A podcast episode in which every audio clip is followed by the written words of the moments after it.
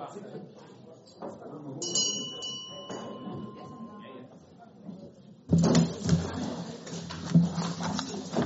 eftermiddag og velkommen til dagens byrådsmøde, efterårets første byrådsmøde. Vi har øh, afbud fra Hans Erik Andersen, og øh, Maria Lagoni er med som stedfortræder. Velkommen til. Og så starter vi jo altid med en sang, og i dag er det Diana Mos Olsen, der har valgt nummer 134, Barndommens Land. Så lad os lige prøve at se, om vi kan synge den.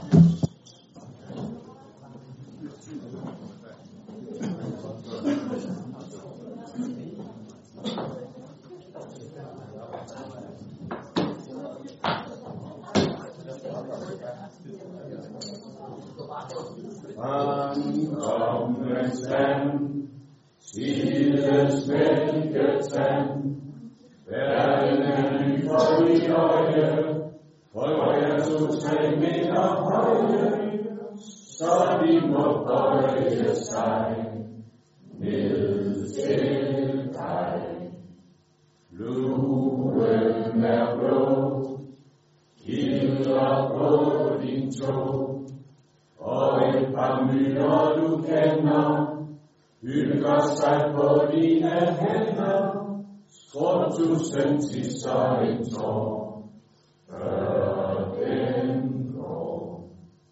Solen er varm, sigter på din arm, lige som vipse og piger, de er så gale, de sviger, Regnormen føles så blød, den er sød. Slog du dit ben på en kampesten, kom lad mig huske på skrammen, vi skal have lappet dig sammen, du må vist hellere få laster.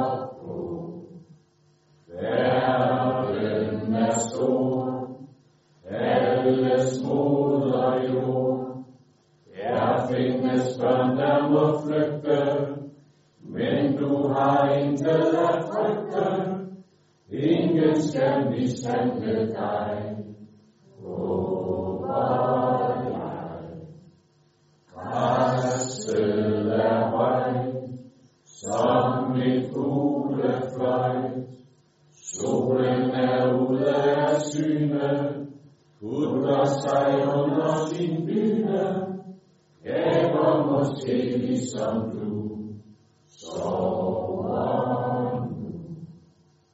Barndommens land, nu er jeg en mand, tit har jeg lyst til at lukke,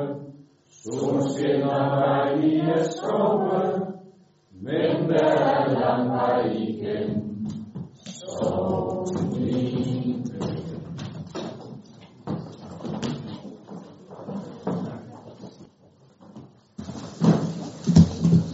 Så kom vi godt i gang med dagens møde. Der er udsendt en dagsorden, og sag nummer et hedder godkendelse af dagsordenen. Jeg skal høre, om der er nogle bemærkninger til det. Vi har Jørgen Snedker. Værsgo, Jørgen. Ja, øh, vi mener ikke, at øh, byrådet i aften kan behandle sag nummer 12, fordi vi mener, at det må være i modstrid med styrelsesvedtægten. Der er tale om en øh, konkret byggesag, som endelig blev afgjort i 2017. Der foreligger hverken nye oplysninger på sagen eller en fornyet ansøgning fra ejeren, og derfor mener vi ikke, at sagen kan tages politisk op igen. Det fremgår jo af styrelsesloven, at fornyet behandling kun kan ske, hvis der foreligger nye oplysninger eller ændrede forhold, således at der er sket en væsentlig ændring i grundlaget for den tidligere trufne beslutning. Det fremgår en videre, at der bør udvises forsigtighed med hensyn til genoptagelse af tidligere afgjorte sager, der har betydning for konkrete borgere eller virksomheder. Ligesom styrelsesloven jo indskærper øh, det, ja, så mener vi, at det er vigtigt, at borgerne de kan regne med de beslutninger, som træffes i Esbjerg Kommune, og også at alle borgere og virksomheder behandles lige. Vi forventer derfor, at borgmesteren påtager sig sit overordnede ansvar, besinder sig og gør det ens rigtige, nemlig ved at tage sagen af byrådets dagsorden i aften. Vi er selvfølgelig bekendt med, at øh, byrådssekretariatet har udsendt en mail, hvor i det vurderes, at der er truffet en administrativ afgørelse, som fagudvalget er orienteret om. Sådan vurderer vi ikke øh, det faktiske hændelsesforløb. Sagen var på plan- og miljøudvalgets dagsorden den 25. oktober 2016 under de, det punkt 2, der hedder informationer, skråstreg, forspørgseler, og formålet var at informere udvalget om, at forvaltningen agtede at give afslag på ansøgningen og begrundelsen herfor, med henblik på at give udvalget mulighed for at kommentere på sagen, herunder om sagen skulle på dagsordenen. Ingen af udvalgets medlemmer havde bemærkninger til forvaltningens indstilling eller stillede forslag om, at sagen skulle forelægges udvalget. Først endda nogen tid efter øh, det pågældende udvalgsmøde blev selve afgørelsen sendt til borgeren. Vi mener derfor, at sagen er politisk behandlet, er konfirmeret på et formelt udvalgsmøde, og så fremt et flertal alligevel skulle beslutte, at sagen tages op til behandling på byrådsmødet i aften, så vil den socialdemokratiske byrådsgruppe overveje at indsende sagen til tilsyn. Jeg tager gerne det overordnede øh, ansvar, John. Det skal du ikke være i tvivl om. Øh, jeg tror heller ikke, du er. Nej. Øh, men vi er ikke helt enige her, fordi at, som du også selv nævner, så har Esbjerg Kommunes jurister jo været inde og vurdere, og, og det kan godt være, at der er et hændelsesforløb i et møde, som du refererer til, men altså, hvad der fremgår af referatet er i hvert fald, at der er en orientering, der, der er givet, og øh, her er det så øh, tale om en sag, der er blevet løftet, fordi man ønsker en politisk øh, afgørelse. Øh, det, øh, hvis øh, I vil køre den sag helt til døren, som, som du antyder her, så må det jo så i sidste ende være statsforvaltningen, der må forholde sig til, øh, hvad der er rigtigt øh, i sagen. Øh, jeg konstaterer bare, at Plan- og Miljøudvalget jo allerede flere gange her i løbet af foråret har behandlet sagen, og dermed må jo også have taget stilling til, at man godt kan behandle sagen, og det synes jeg selvfølgelig også, at vi skal gøre her i byrådet. Men øh, det kan vi jo tage en afstemning om. Øh, nu får du lige en bemærkning mere, inden vi kommer dertil. Jamen, det, det, det, det centrale i det her er, at punktet hedder information og forspørgsler. Og at punktet rent faktisk bliver brugt til enten at forvaltningen, hvis man er i tvivl om, hvorvidt man er inde for skiven i forhold til den delegation, man har fået, kan spørge politikerne til råds, eller at politikerne kan spørge ind øh, til ting, øh, som forvaltningen har truffet afgørelser om. Så derfor er, er vi uenige i, at der er tale om en orientering til udvalget, også i lyset af, at afgørelsen først er meddelt borgeren, efter at det har været taget op i planen ved udvalget. Ja, det bliver vi ikke øh, helt enige om uh, her, uh, men uh, det er jo helt plads til forskellige synspunkter. Så jeg bliver nødt til at spørge om, uh, om der er nogen, der er enige med mig i, at vi skal behandle sagen på dagens møde, som uh, den er på dagsordenen. Yes. Og hvem stemmer imod? Tak for det. Hermed fortsætter vi efter den udsendte dagsorden. Går videre til sag nummer to, som øh, er en budgetrevision per 30. 4. 2019 for alle udvalg. Ved årets første budgetrevision, den blev gennemført den 30. april, og øh, der har forvaltningerne vurderet forbrug i budget på de enkelte, i forhold til budget på de enkelte områder. Og det øh, resulterer i, at budgettet for 2019 forøges med 63 millioner kroner. Det er især som øh, følge af teknisk lundstilling af en anlægspulje. Det er en tidsforskydning i diverse anlægsprojekter. Det er større indtægter på finansieringsområdet, færre udgifter til arbejdsmarkedsområdet og forsikret ledig, og færre udgifter til omsorg og pleje på ældreområdet som følge af demografiregulering. Når der set, øh, ses bort fra tidsforskydninger og andre tekniske ændringer, som, som er økonomisk neutrale for kommunekassen, ja, så tilfører budgetrevisionen kommunekassen ca. 32 millioner kroner. Det forventede regnskab på de rammebelagte områder ligger ca. 3 millioner under servicerammen, som vi bliver målt på fra statens side, men der er også øh, områder, der er under et stort økonomisk pres, som kan ændre resultatet væsentligt i løbet af de kommende måneder. Social- og arbejdsmarkedsområdet har således i budgetrevisionen gjort opmærksom på, at de kommer til at mangle ca. 40 millioner kroner på handicapområdet, ligesom børn- og familieudvalget har gjort opmærksom på, at der kommer til at mangle ca. 50 millioner på familieområdet. Hvis dette holder stik, ja, så kan kommunen faktisk få problemer med at overholde servicerammen for 2019. Bruttoanlægsudgifterne forventes at ligge ca. 10 millioner kroner under budgetrammen, og på baggrund af den gennemførte budgetrevision, der vurderes det, at budgettet for 2019 samlet set ser fornuftigt ud. Jeg skal høre, om der er nogle bemærkninger til indstillingen. Det synes ikke at være tilfældet. Så har vi hermed håndteret den. Sag nummer 3.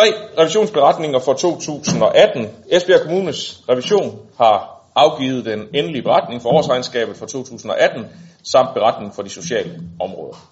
Revisionen har i den sociale beretning for 2018 afgivet en øh, revisorbemærkning vedrørende fejlberegning af fleksløns tilskud. Forvaltningen har iværksat en handleplan med henblik på at genberegne kommunens sager om fleksløns tilskud. Når byrådet godkender beretningerne, er det et udtryk for, at den endelige godkendelse af årsregnskabet for 2018 dermed er givet. Det skal jeg høre, om der er nogle bemærkninger til. Det er der ikke, så har vi dermed godkendt det. Så kommer vi til øh, sag nummer 4, som er en fastsættelse af frist for ændrings- og underændringsforslag til det kommende budget.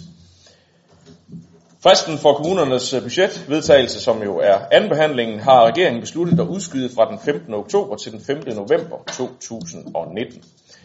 Budgetprocessen, som øh, økonomiudvalget vedtog i starten af marts, er derfor ændret, og byrådet skal forud for opstart på budget 2020-2023 godkende en ny frist for indsendelse af de her ændringsforslag til budgettet, som skal finde sted mellem første og anden behandling. Og det er så den, der er skitseret i den fremsendte sag.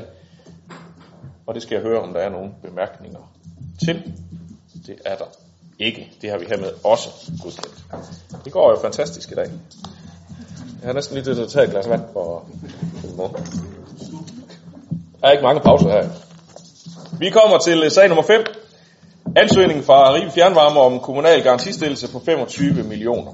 Ribe Fjernvarme har fået godkendt et projekt på 25 millioner kroner vedrørende installation af varmepumper med, med mere. Realisering af projektet vil medføre bedre anvendelse af overskudstrøm og en reducering af forbruget af fossile brændsler. Projektet skal finansieres ved optagelse af et lån på 25 millioner kroner, som Ribe Fjernvarme søger om kommunal garantistillelse for. Kommunen kan stille garanti for lån optaget af Ribe Fjernvarme med AMBA, uden at det belaster kommunens låneramme. Ribe Fjernvarme er ud fra en konkret kreditvurdering vurderet til at have en højere risiko, i det selskabets samlede garantistillelse overstiger grænsen på 15.000 kroner per forbruger. På baggrund af den vurdering tilbydes selskabet en kommunal garantistillelse, forudsat de betaler stiftelsesprovision på 0,25% og en løbende årlig garantiprovision på 1%, altså lidt højere end ellers, hvis deres vurdering havde været lidt bedre. Det skal jeg høre, om der er nogle bemærkninger til. Det er der heller ikke, så siger vi også ja til det. Så når vi til øh, sag nummer 6, som er borgerrådgiverens beretning for 2018. Borgerrådgiveren har udarbejdet sin beretning for 2018, som hermed fremlægges for byrådet. Borgerrådgiveren har haft henvendelser fra 406 borgere, hvilket svarer til gennemsnitligt 34 borgere om måneden. Det er igen en stigning i antallet af, antallet af henvendelser i forhold til tidligere år. I beretningen der redegør borgerrådgiveren for aktiviteter og eksempler på henvendelser og fokusområder. Borgerrådgiveren kommer med følgende anbefalinger til forvaltning, forvaltningerne. Fortsat fokus på opfølgning på anbefalingerne fra beretningen fra 2017. Fokus på borgere med atypisk klageadfærd og fokus på konflikthåndtering. Og der står, gennem dialog og ved at sætte fokus på anbefalingerne fra borgerrådgiveren, er det mit ønske, at antallet af henvendelser med tiden kan stabilisere sig eller endnu bedre falde. Og det er der nogen, der har nogle bemærkninger til. Så øh, Henrik Valø, du får ordet først. Værsgo. Ja, tak for det. Overordnet så vil jeg sige, at jeg synes, borgerrådgiverens beretning 2018 er en ganske fin sag, en ganske fin beretning. Og jeg synes faktisk, at den rammer rigtig godt i forhold til blandt andet handicaprådets og forhåbentlig også byrådets tanker om borgerinddragelse. Noget af det, jeg har hæftet mig ved, er afsnittet omkring fremtidige fokusområder, netop som borgmesteren var inde på, altså fokusområder og anbefalinger, herunder borgere øh, med atypisk klageadfærd.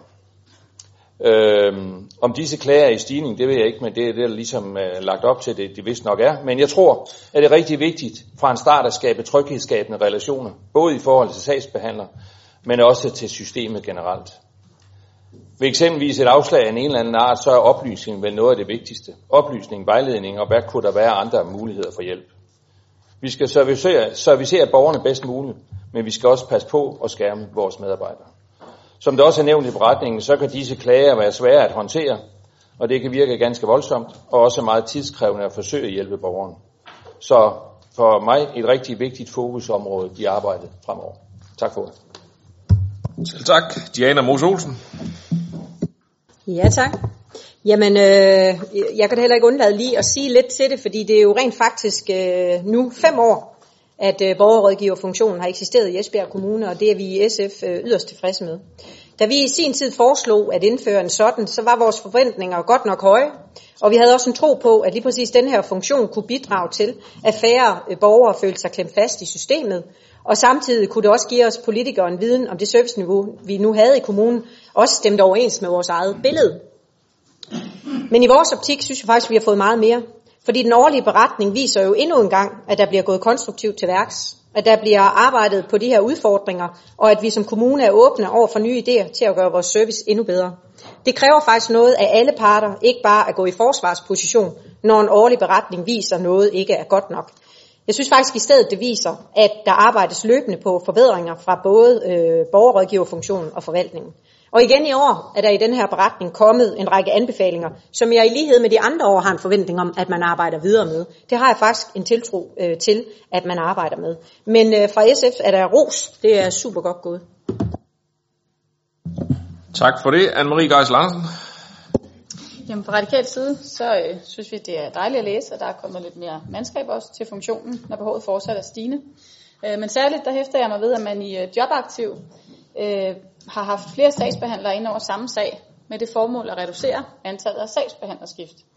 Øhm, og det har jeg tidligere foreslået, øh, og ønsker stadig, at man gør det på flere områder. Så jeg vil egentlig bare opfordre til, at vi arbejder videre med borgerrådgiverens anbefaling og anbefalinger, også på andre områder.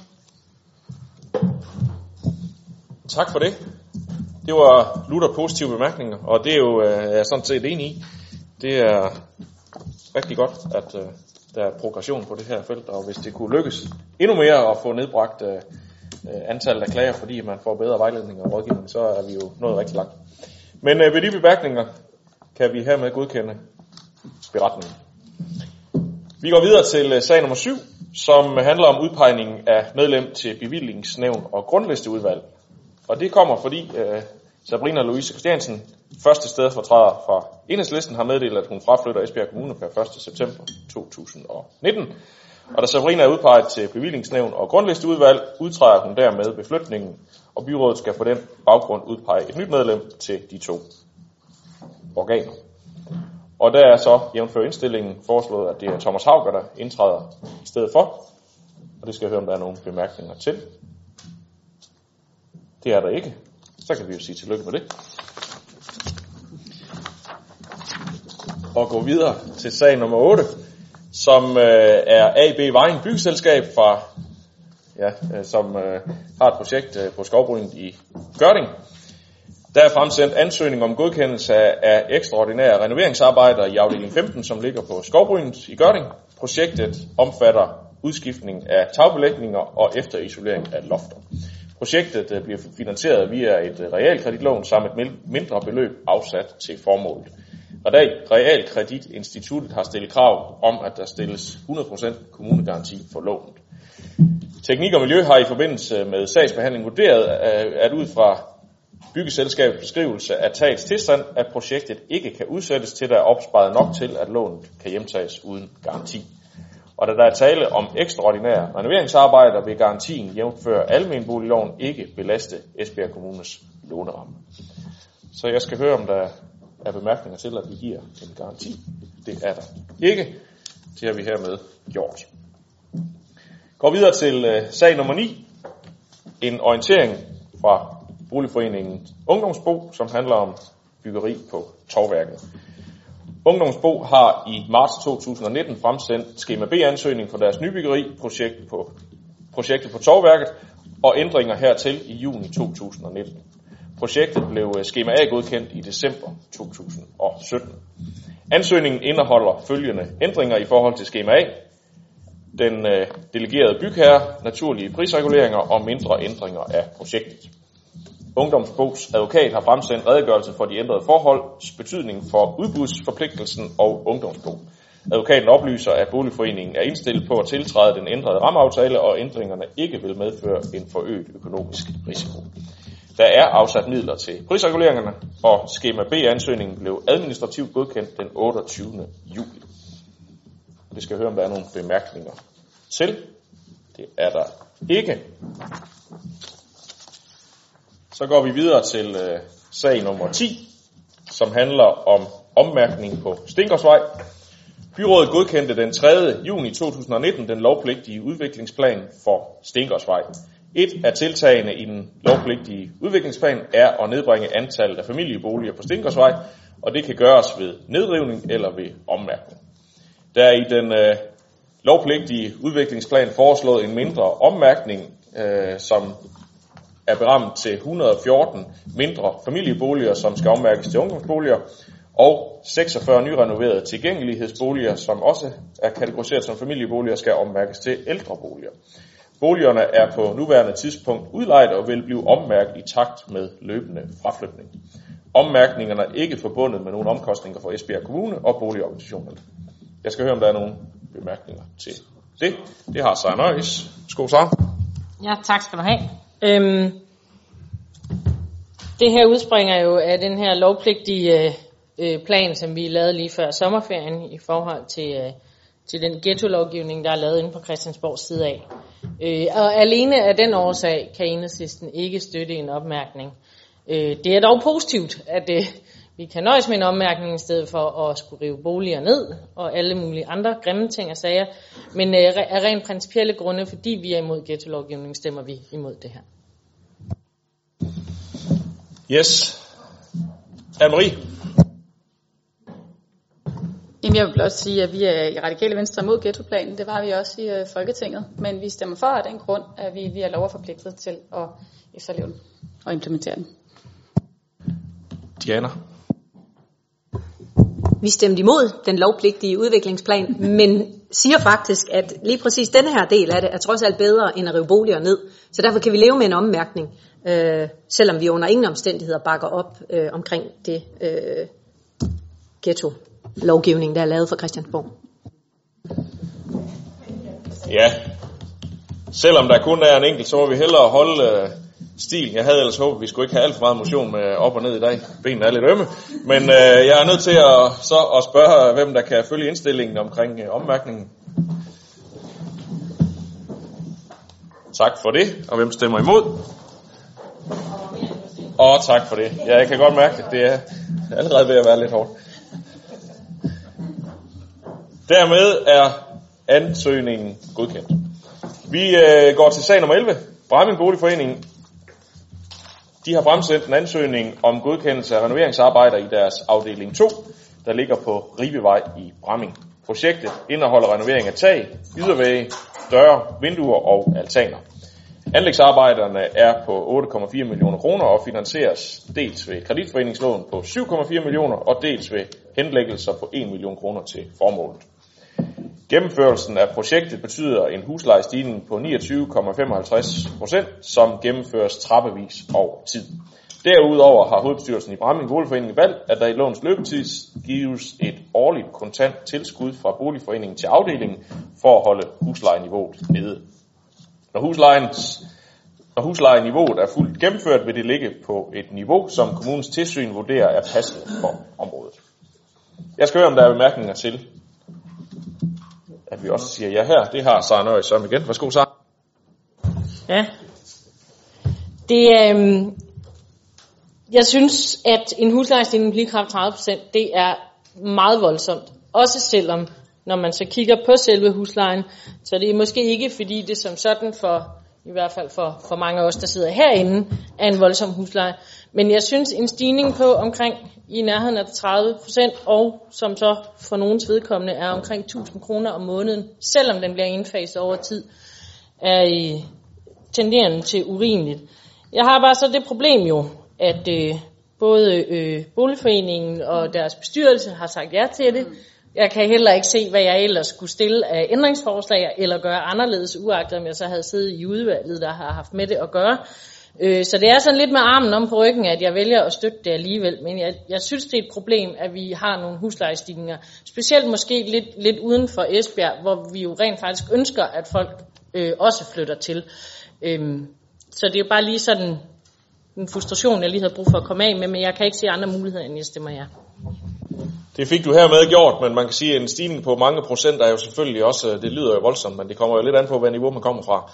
Øh, og det er det absolutte niveau, øh, også vurderes øh, rimeligt. Så tænker jeg nok, det går. Og heldigvis har vi jo også beboerdemokrati i boligforeningen, så der har det også været øh, håndteret ude. Men øh, bemærkningen fik du lov til at sige, og vi godkender hermed sagen. Så går vi til sag nummer 12, som vi jo har besluttet, at vi skal behandle. Øh, en sag omkring etablering af en altan i Norgesgade i Esbjerg. En sag, der har været i plan- og miljøudvalget, øh, hvor den ikke blev afgjort, og så er den begæret i byrådet af Venstre og Dansk Folkeparti. Og Kurt Bjerg får lov til at forelægge den her. Værsgo, Kurt.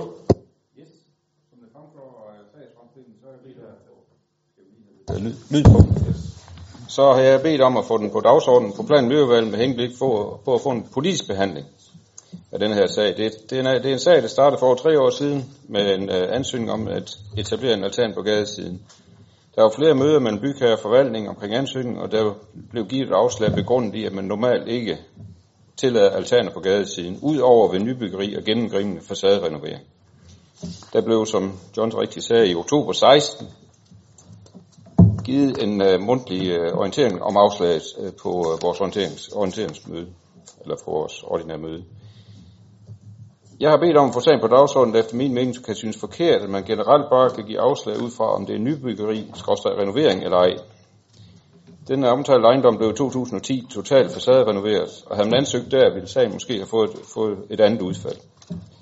I mellemlægget år, der er der bygget, der er der på rigtig mange nybyggerier, der er opført her i Esbjerg, etableret mange altaner i gadesiden.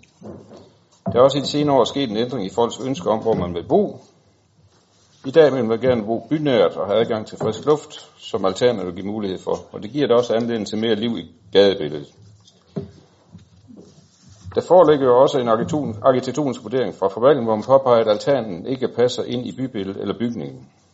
Der er dog ikke alle, der deler den vurdering. Jeg har fået en udtalelse fra Helene Blæt, der er formand for Byfonden, og hun har kommet med en længere redegørelse, men et uddrag af det, det, det er, at hun skriver, at altaner skaber livskvalitet for de mennesker, og det giver, det giver bygningen og området liv.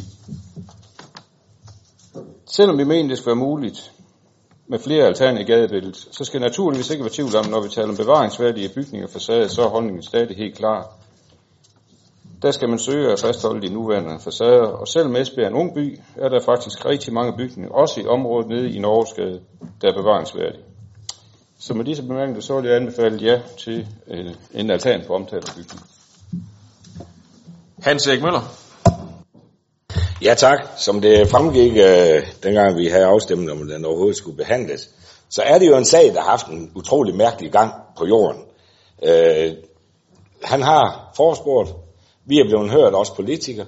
Vi var enige om dengang i plan- og miljøudvalget, hvor du også var i det udvalg, Kurt, at øh, det afslag kunne de roligt give, og det gjorde man så.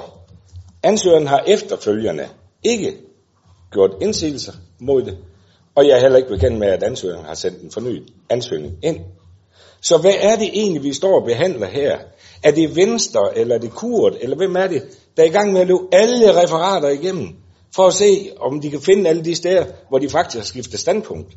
Fordi det kan man jo godt, det er der gamle politikere, der har sagt. Men det er da lige godt fantastisk, hvis man politisk sætter sig ned og begynder det alle referater igennem, og begiver den ene eller den anden sag op. Hvis det er tilfældet, så vil jeg godt nok sige, så kan det være, at der er mange sager, vi lige vil øh, have behandlet igen. Og det kan da også være, at det er sager, hvor man måske er stemt ned, og så er der blevet en anden byråd, så kommer vi alene af den grund afprøve, hvis man for øvrigt også kan tage dem op her i byrådet, uden der er fornyet i det.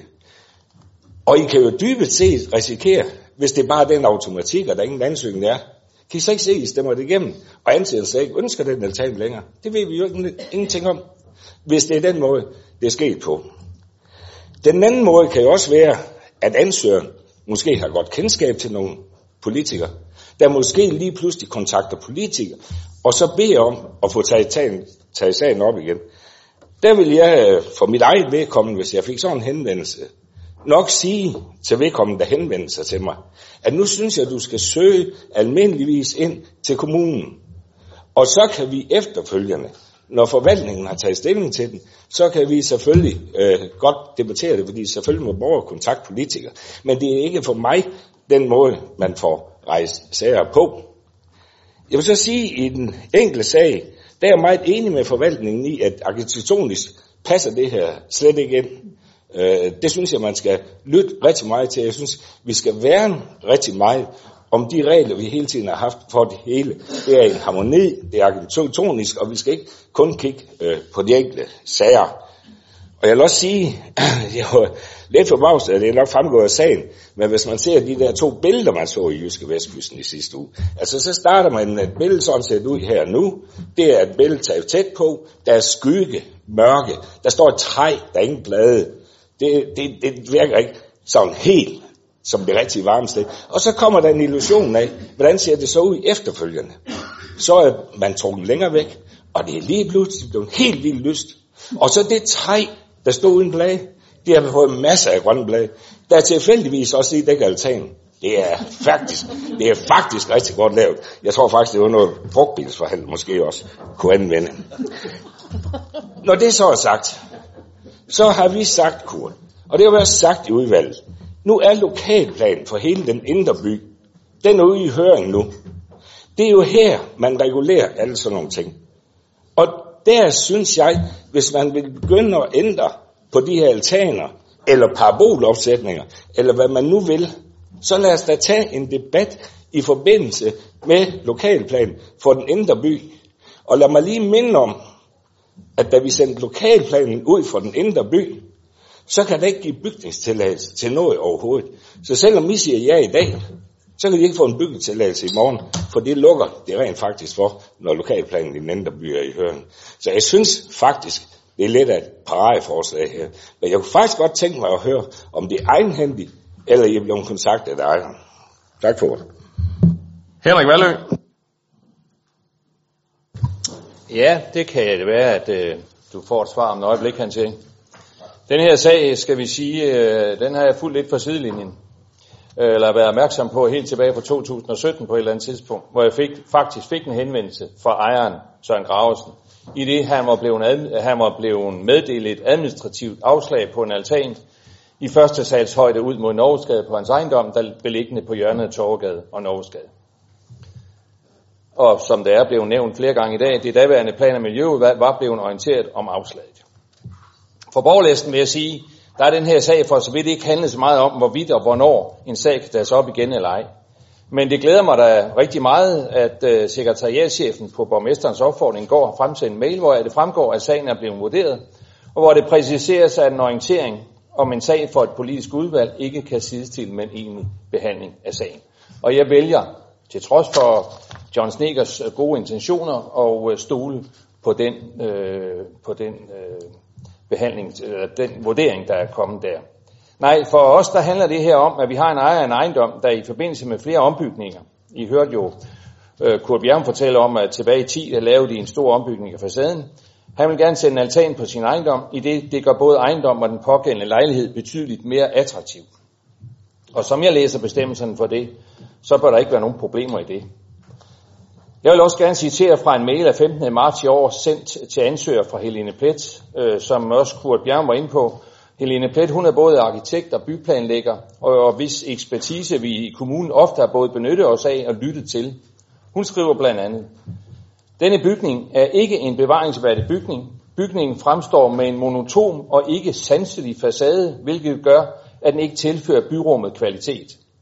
At påføre facaden altan eller altaner vil tilføre variation og liv til facaden og dermed byrummet.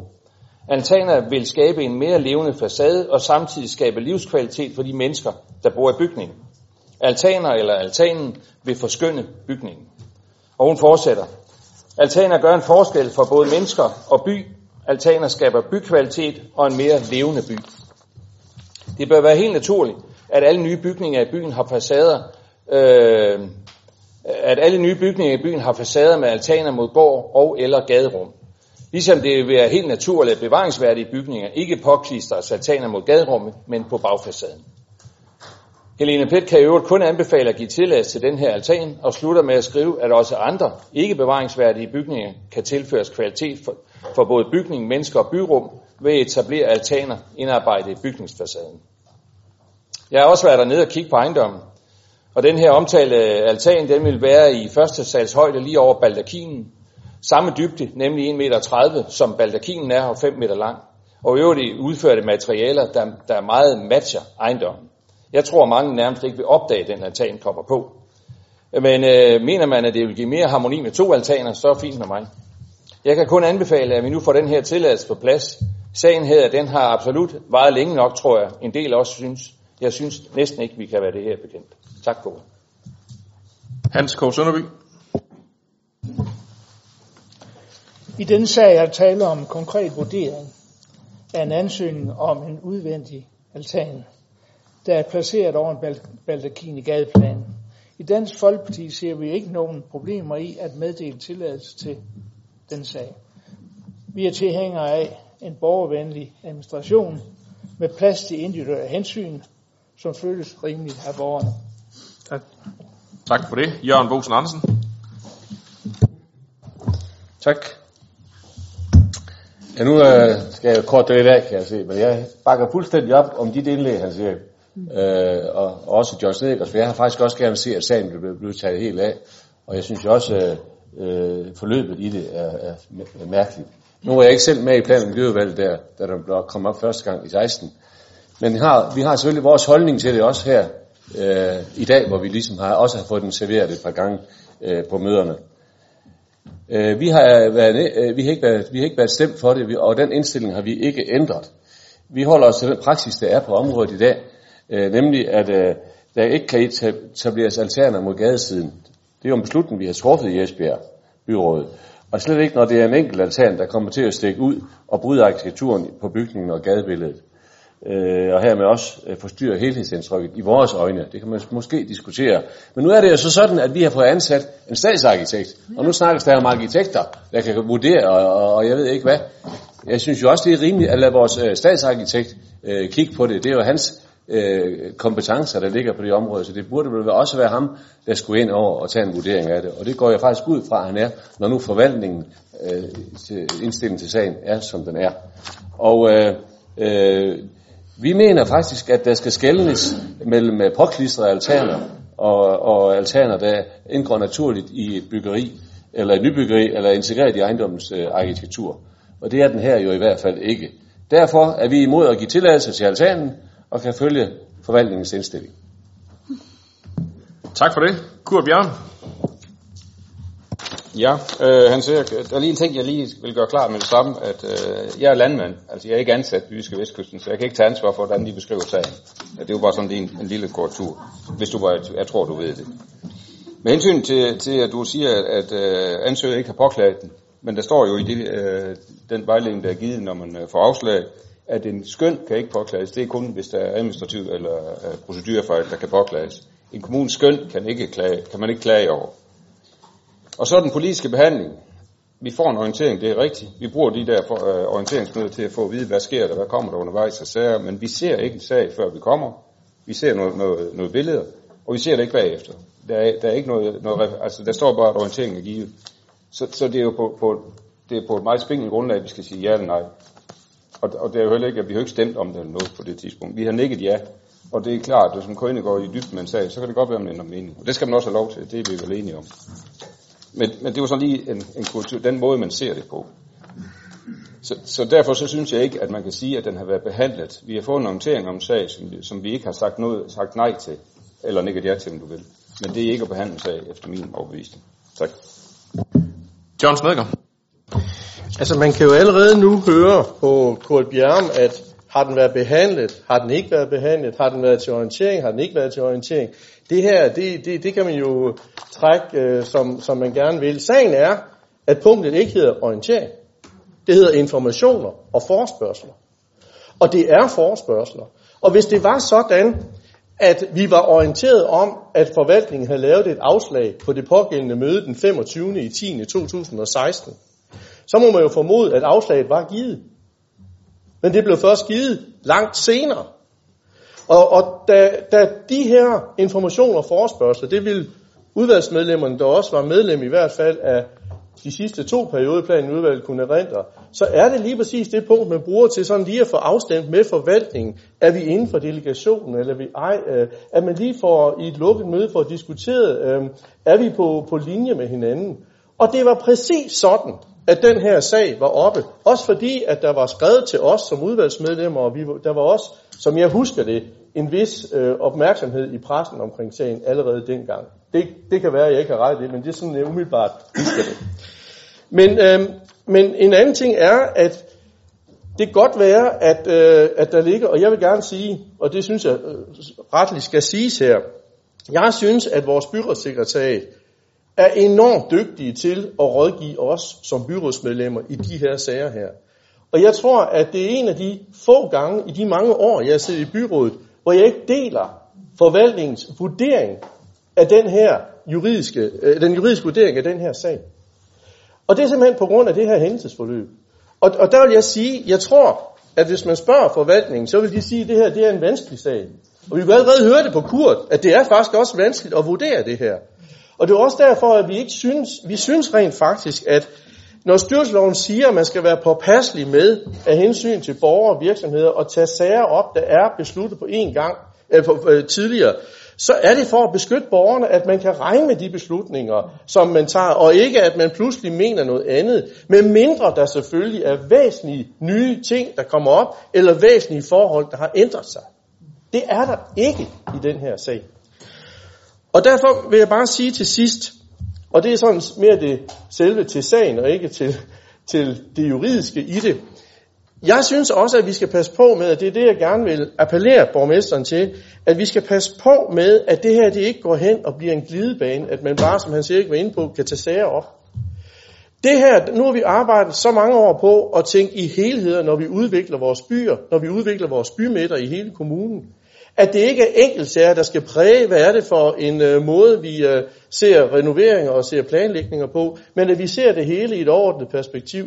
Derfor synes jeg også, det er principielt forkert at tage afsæt i en enkelt sag og sige, hvordan er det så, det skal være oven i købet, som Hans Erik Møller var inde på, når vi har sendt en, en lokalplan omkring Indre By i høring.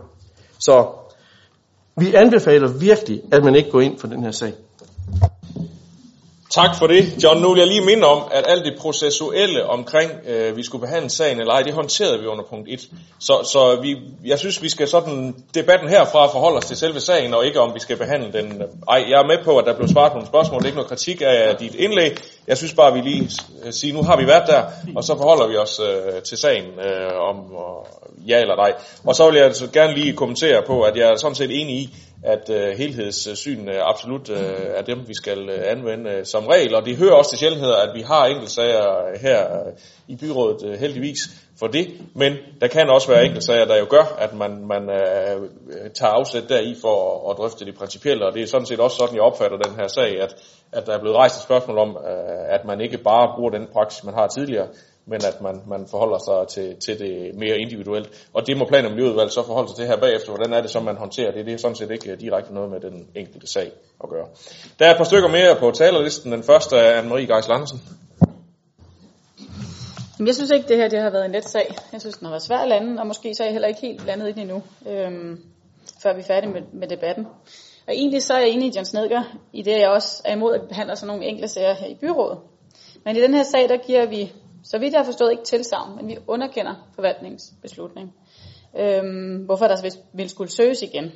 Og da jeg på anden side er bekendt med, at der har været en række procesfejl i sagsbehandlingen, så kan jeg umiddelbart godt støtte, at vi underkender beslutningen. I øvrigt synes jeg også, at bygningen er kønner med altan, er min egen personlige øh, vurdering. Og i Radikale Venstre, der ønsker vi desuden en praksisændring på området. Øhm, der er flere altaner ud mod gaden i vores øjne vil skabe mere liv i bybilledet. Der er vi enige med med Helene Plet. Og derfor håber vi, at man vil arbejde videre med det, med en praksisændring. Reelt set, der ville jeg dog nok foretrække, at vi diskuterede, om vi skulle sende den tilbage i udvalget, så man kunne komme med forslag til en praksisændring, og så kunne borgeren søge igen. Men det er der, vi står pt. Tara Nøjes. Ja, jeg er dybt forvirret. og, det, øh, og, og så, i går eftermiddag, så troede jeg egentlig, jeg havde forstået det. Men nu sidder jeg så her, og nu er jeg endnu mere forvirret, end jeg var i går eftermiddags. Da jeg troede, jeg havde forstået det efterhånden. Øh, for jeg kan faktisk ikke helt blive klog på, hvad det er, vi egentlig skal beslutte. Øhm, og, og, og hvad det så er, vi beslutter, uanset hvad vi stemmer, skulle jeg til at sige. Så kan jeg faktisk ikke helt gennemskue, hvad det er, vi beslutter. Beslutter vi, at de så godt må lave en altan, hvis det er det? Eller beslutter vi, at de skal søge igen om at få lov til at lave en altan? Og hvis de alligevel ikke kan få en byggetilladelse, hvad, undskyld mig, men altså det her, det er, det er nærmest på niveau med enhedslæsens årsmøde engang imellem. øhm, der forstår jeg heller ikke altid, hvad der foregår nemlig. Øh, der er dog ikke helt så mange ændringsforslag endnu i hvert fald her. Øhm, så, så jeg, jeg, jeg, altså, jeg er så i modsat grøft af, hvad Anne-Marie åbenbart er i forhold til, om det er pænere med eller uden altan. Men jeg tænker ikke, det er sådan vores personlige holdning, vi skal på den måde øh, tage stilling ud fra. Nogle af de andre ting, der er blevet nævnt øh, af Kurt, og selvfølgelig også noget, som øh, John Sneger har nævnt, øh, det er jo ting, som jeg ikke har kunne læse mig til. Det er ting, jeg først får oplyst nu her, som gør det endnu mere bøvlet for mig at finde ud af, hvad filen der er op og ned, og det er jo, endnu, det er jo slet ikke besværligt overhovedet at gennemskue sig, hvem der har ret og hvem der ikke har ret. Det kan jeg jo så overhovedet ikke tale mere om. Jeg sidder heller ikke i det her udvalg, hverken nu eller i sidste periode, så jeg har ingen chance overhovedet for andet end min helt egen personlige mening, at jeg synes, den der altan er grim. Og så står vi ligesom, hvor vi startede for 14 dage siden, da de begyndte at skrive om det i avisen. Ikke? Hvad jeg i virkeligheden godt kunne tænke mig, det var, at vi måske bare ligesom stoppede her og sagde, nu synes vi, at det der udvalg så skulle tage og kigge på de her retningslinjer forfra med vores nye stadsarkitekt, og så kunne vi kigge på det en gang til. Det er et reelt forslag herfra, Jesper. Snakker vi procedureforslag her, eller er det sådan en opfordring til, øh, at de arbejder med? Det er et reelt procedureforslag i forhold til, at vi stopper sagsbehandlingen nu, og i stedet for beder udvalget om at kigge på retningslinjerne. Ja, og så bliver vi så nødt til at, at tage den, øh, tage den øh, afstemning her. Det var næsten det samme, du sagde, Anne-Marie. Jeg, var, jeg opfattede det ikke som et procedurspørgsmål, derfor lod jeg behandlingen øh, gå videre. Vi, øh, det var noget med, at vi synes, vi burde diskutere, eller hvordan var det lige, du fik det sagt. Men man kan sige, at øh, inden vi tager afstemningen, så kan jeg bare lige øh, supplere med, at det her det er jo en konkret sag. Øh, og øh, opfordringen til at, at drøfte øh, de generelle principper er jeg helt sikker på bliver taget i plan- og miljøudvalget alligevel, for det er jo sådan set det, der var også øh, sagens kerne. Så øh, jeg synes, at vi skal fortsætte øh, behandlingen af sagen øh, her, men nu, er, nu skal jeg lige have lidt hjælp sådan. Der bliver stillet et spørgsmål, så er det jo det spørgsmål, vi, vi stiller til afstemning. Du foreslår, at vi stopper sagens behandling og sender den tilbage til udvalget. Og det skal jeg høre, hvem der kan støtte det. Ja, Anne-Marie skal lige have afklaret noget inden. Nej. Nej. Hvis Sara stiller et spørgsmål, og at vi skal sende sagen tilbage til udvalget, der stopper behandlingen. Det skal jeg høre, hvem der kan støtte. Yes, og hvem stemmer imod? Tak for det. Og dermed fortsætter vi behandlingen, og jeg håber ikke, vi skal fortsætte hele dagen, fordi at vi har allerede brugt øh, forholdsvis øh, lang tid på den her, men øh, der er lige lidt flere, der har bedt om ordet, og Karen Sandrini er den første. Ja, altså med hensyn til, om, om altanen den er grim eller ej, nu er vi ikke smagsdommer, det er slet ikke det, det handler om. Øhm, den, her, den har ikke en nem gang, den her, det er, og det er rigtig svært at gennemskue. Der kommer hele tiden nye informationer, så det har selvfølgelig været svært, når den her skulle sættes på dagsordenen. Øhm, men der er en praksis for området. Du bad om en praksis, så det er vi i gang med at se på allerede nu, så det behøver vi ikke engang øh, at gå i gang med. Men der ligger i forvejen en praksis for området. Øhm, og når en praksis den er bestemt, så er den enten bestemt i et udvalg, eller den bestemt i byrådet. Og derfor så undrer det mig, at man øh, tager en enkelt sag på. Øhm, og dermed har, siger man egentlig ja til at forskelsbehandle. Det vil sige, at der er så mange, der får afslag på at få en altan på gadesiden. Og nu kan jeg godt høre på jer, at, at, I giver, at, der, er en, at der er en medbestemmelse, eller den, der er et, at man lægger ja til præcis den her sag. Det, er, det er jo et ærgerligt, synes jeg, i og med, at der er en praksis for øh, præcis de her sager i forvejen. Det underkender man. Så hvorfor skal vi lave de her øh, praksiser egentlig, tænker jeg? Enten i byrådet eller i, vi får nogle sager på senere, hvor der også er lavet praksis for bevaringsværdige hus, for eksempel. Det underkender man også, eller måske, nu får vi se. Men jeg synes bare, det er ærgerligt, at vi sidder og vi udarbejder nogle ting. Vi beder forvaltningen om at komme med noget, og så begynder vi at udarbejde, og vi, og vi nikker ja til det, vi giver en anden håndslag på, det er sådan, det skal være, og så underkender man det i byrådet bagefter. Det giver ingen mening for mig. Tak for det. Anne-Marie? Jo, men der, der var to ting, jeg vil sige. Jeg glemte den ene allerede, fordi jeg lyttede til Karen og er meget opmærksom. Nej, øhm, det var egentlig bare også det her med, som Sara er inde på, med de her sager. Når man ikke sidder i udvalget, så er det altså lidt svært at, at gøre sin stilling op, inden man kommer herind, når der er så mange forhold, som ikke er nævnt i sagen. Og vi har en mere sag i dag med nedrivning af en bevaringsværdig bygning, hvor jeg synes, det har været det samme, der har været tilfældet. Øhm, og det håber jeg, vi kan blive bedre til, for der er en del oplysninger her, som jeg godt kunne tænke mig at have haft på forhånd. Øh, men derudover så vil jeg bare sige, at det som Sara fremsætter som, som forslag, det var sådan set også det, som, øh, ja, som jeg forsøgte at stille. Og så kan jeg ikke huske det sidste. Det kan være, det kommer, hvis debatten fortsætter. Jeg tror, debatten slutter her, for der er ikke flere, der har... Jo, det har Hans Erik Møller som. Værsgo, Hans. Ja tak, det har jeg faktisk for et stykke tid siden. Jeg tror, du har I registreret det. Og jeg vil lige sige, øh, jeg bliver lige nødt til at lige, bare lige kommentere det her med dagsordenen i plan og miljø. Fordi jeg synes, det er vigtigt at kommentere, når man bruger ordet orientering. Alle andre fagudvalg har det som det sidste på deres dagsorden. Undtagen lige netop plan- og miljøudvalg, de har det her som sag nummer to på deres dagsorden. Og jeg vil også lige minde om, at lige inden sommerferien havde vi rent faktisk en anden forspørgsel om nedrivning af et eller andet øh, bevaringsværdigt, som, som senere kom på. Men da forspørgselen var der, der var vi faktisk enige om at meddele, det, der skulle foreligge en egentlig ansøgning, fordi vi kunne godt se, at ellers ville vi have stemmelighed 3-3 og, og, og hvis man overhovedet kan snakke om det, det var altså en, som var også på som, til, til information og forspørgsel. Men, men selvfølgelig, så skal vi jo i plan- og miljøudvalget, hvis vi skulle få medhold, så skal vi jo selvfølgelig have lavet en helt anden måde at, at sætte det dagsorden på, fordi så er det punkt jo ikke rigtig noget værd i den forbindelse. Så vil jeg godt sige til Henrik, jeg synes rent faktisk, at når du citerer Helene Plet, så meget som du citerer hende, så synes jeg faktisk, det meste af det indlæg, du var så flink at læse højt for os, det er sådan set gik som en helhedsbetragtning i forhold til, hvad man kan i den indre by. Og det er jo også det, jeg er så uforstående overfor, når vi har lokalplanen i høring, når vi har sagt, at vi er villige til også at debattere, er vi for restriktive, når vi giver afslag eller ikke afslag på altaner, skal vi lukke mere op for det, er der andet, vi skal lukke mere op for. Og den lokalplan er i høring, så øh, man kan jo sige, hvis nu vi havde sendt den tilbage til udvalget, så kunne vi jo bare vente til høringsvarene kom, var kommet ind på den lokalplan, og så kunne vi tage det med i den samme debat. Og, og, og, og derfor forstår jeg slet ikke, at man, man i dag skal behandle den her enkeltsag, når den lokalplan er ude i høring. Hvis vi på nogen måder skal behandle os borgere ens, så må det aldrig være sådan, at hvis man kender en, eller måske to eller tre politikere rigtig godt, så kan man få en sag helt op i byrådet, uden at indsende en reel ansøgning. Det er i hvert fald ikke at behandle borgerne lige. Så jeg synes, I skulle besinde jer og sige, vi øh, stopper den her sag, og så debatterer vi den i forbindelse med lokalplanen. Når den kommer, den er ude i høring. Og så kan vi debattere, om ikke vi skal lukke lidt op for et eller andet i forhold til alle borgere i den indre by, og ikke kun dem, der måske kender nogen, der har et billede af Jesus derhjemme eller et eller andet andet. Tak for Der er mange kriterier her, Hans kan jeg se, kan jeg høre. Øhm, Anne-Marie, nu skal du huske det hele, det bliver sidste gang til den her sag. Jamen, jeg har skrevet noget. jeg håber en kuglepen, så kan det være, at det hele kommer med. Der er ikke så meget mere. Nej, det jeg egentlig bare ville være sikker på, det var, at så frem der bliver lavet en praksisændring. Er det så rigtigt forstået, at så vil pågældende borger kunne søge igen? Øhm, fordi i så fald, så, så vil jeg bakke op om det, han siger, ikke og så synes jeg, at vi skal forsøge at spide den proces op, hvis man kan, så vi kan behandle folk ud fra den gældende øh, praksis og behandle folk lige. Så det er et spørgsmål. Kan borgere søge igen, hvis vi ændrer praksis?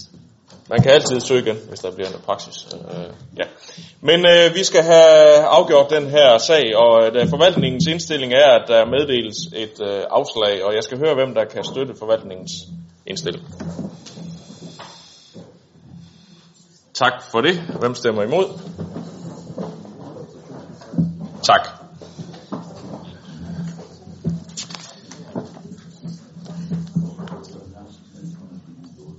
Vi går videre til øh, sag nummer 13. Nu til noget helt andet, som de sagde engang. Godkendelse af strategien for den tværgående unge indsats. En sag, der har været i både børn- og familieudvalget og social- og arbejdsmarkedsudvalget, og øh, de får lov til at sige lidt øh, begge to. Vi starter med øh, børn- og familieudvalget. Diana Mos Olsen, værsgo. Ja, jamen alle unge skal have en øh, ungdomsuddannelse, og, eller være knyttet til arbejdsmarkedet. Det er sådan set målet for den tværgående unge indsats, som Unge- og Uddannelsesudvalget har lavet en strategi for. Strategien har været i høring og er nu så nået til byrådets dagsorden. Strategien den bygger på Folketingets reform Bedre veje til uddannelse og job, som skal styrke indsatsen over for de unge, der ikke er klar til en ungdomsuddannelse eller til et egentligt job. I Unge- og Uddannelsesudvalget har arbejdet med strategien for den tværgående unge indsats været en utrolig øh, involverende proces.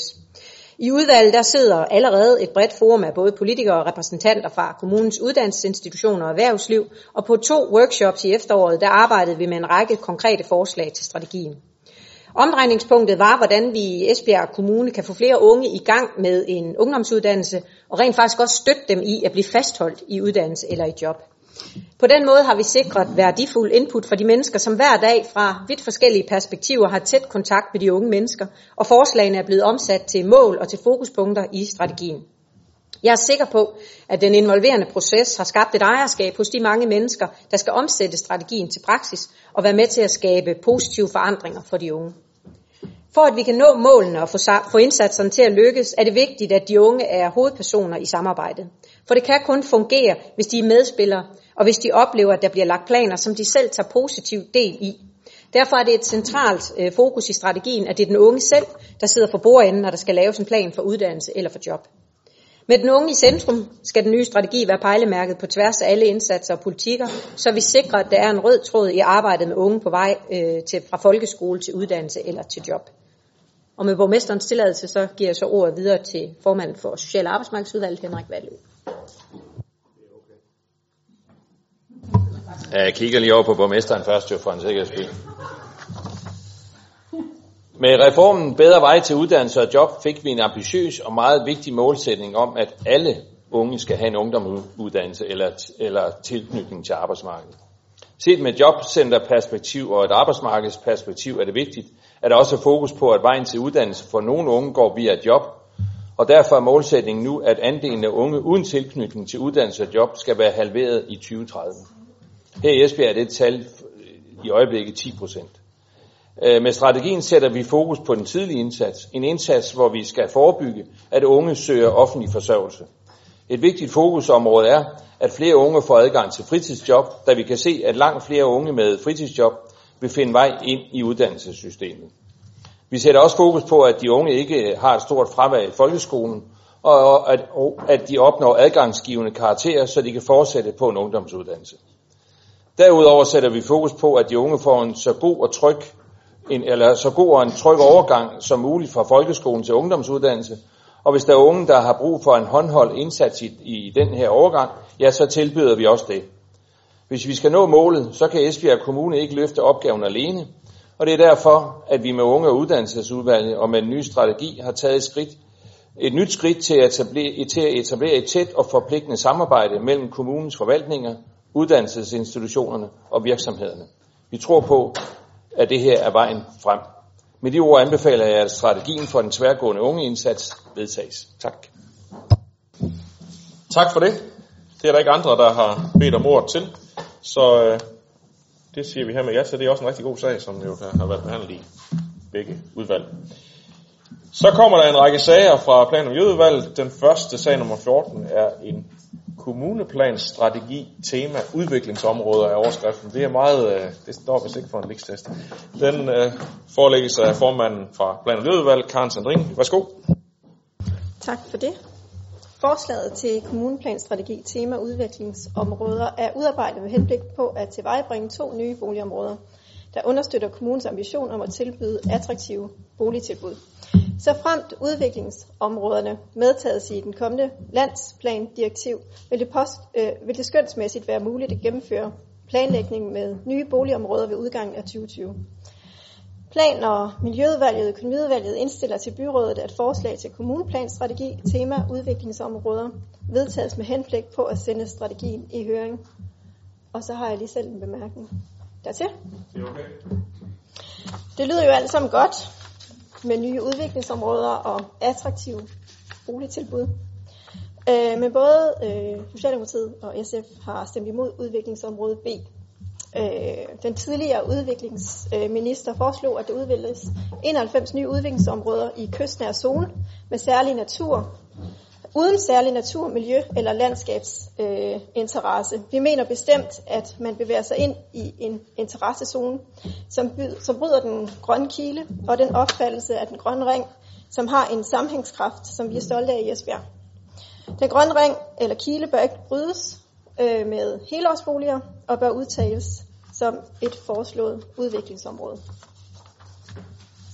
Tak for det. Jørgen Bosen Andersen. Tak. Ja, det er lige et supplement til øh, Garens øh, bemærkning til sidst her. For i SF, der ønsker vi stadig at bevare de grønne kiler i område B, som vi også snakkede om sidste gang, den var op. Område B er udlagt som grønt Danmarkskort i kategorien økologiske forbindelser. Og det er en del af et større øh, landskabsstrøg, der dækker fra kysten og Ådal omkring Gullager Bæk. Øh, dette område ønsker vi at fastholde, så der forbliver adgang til, for alle, og ikke lukket af med vilde haver.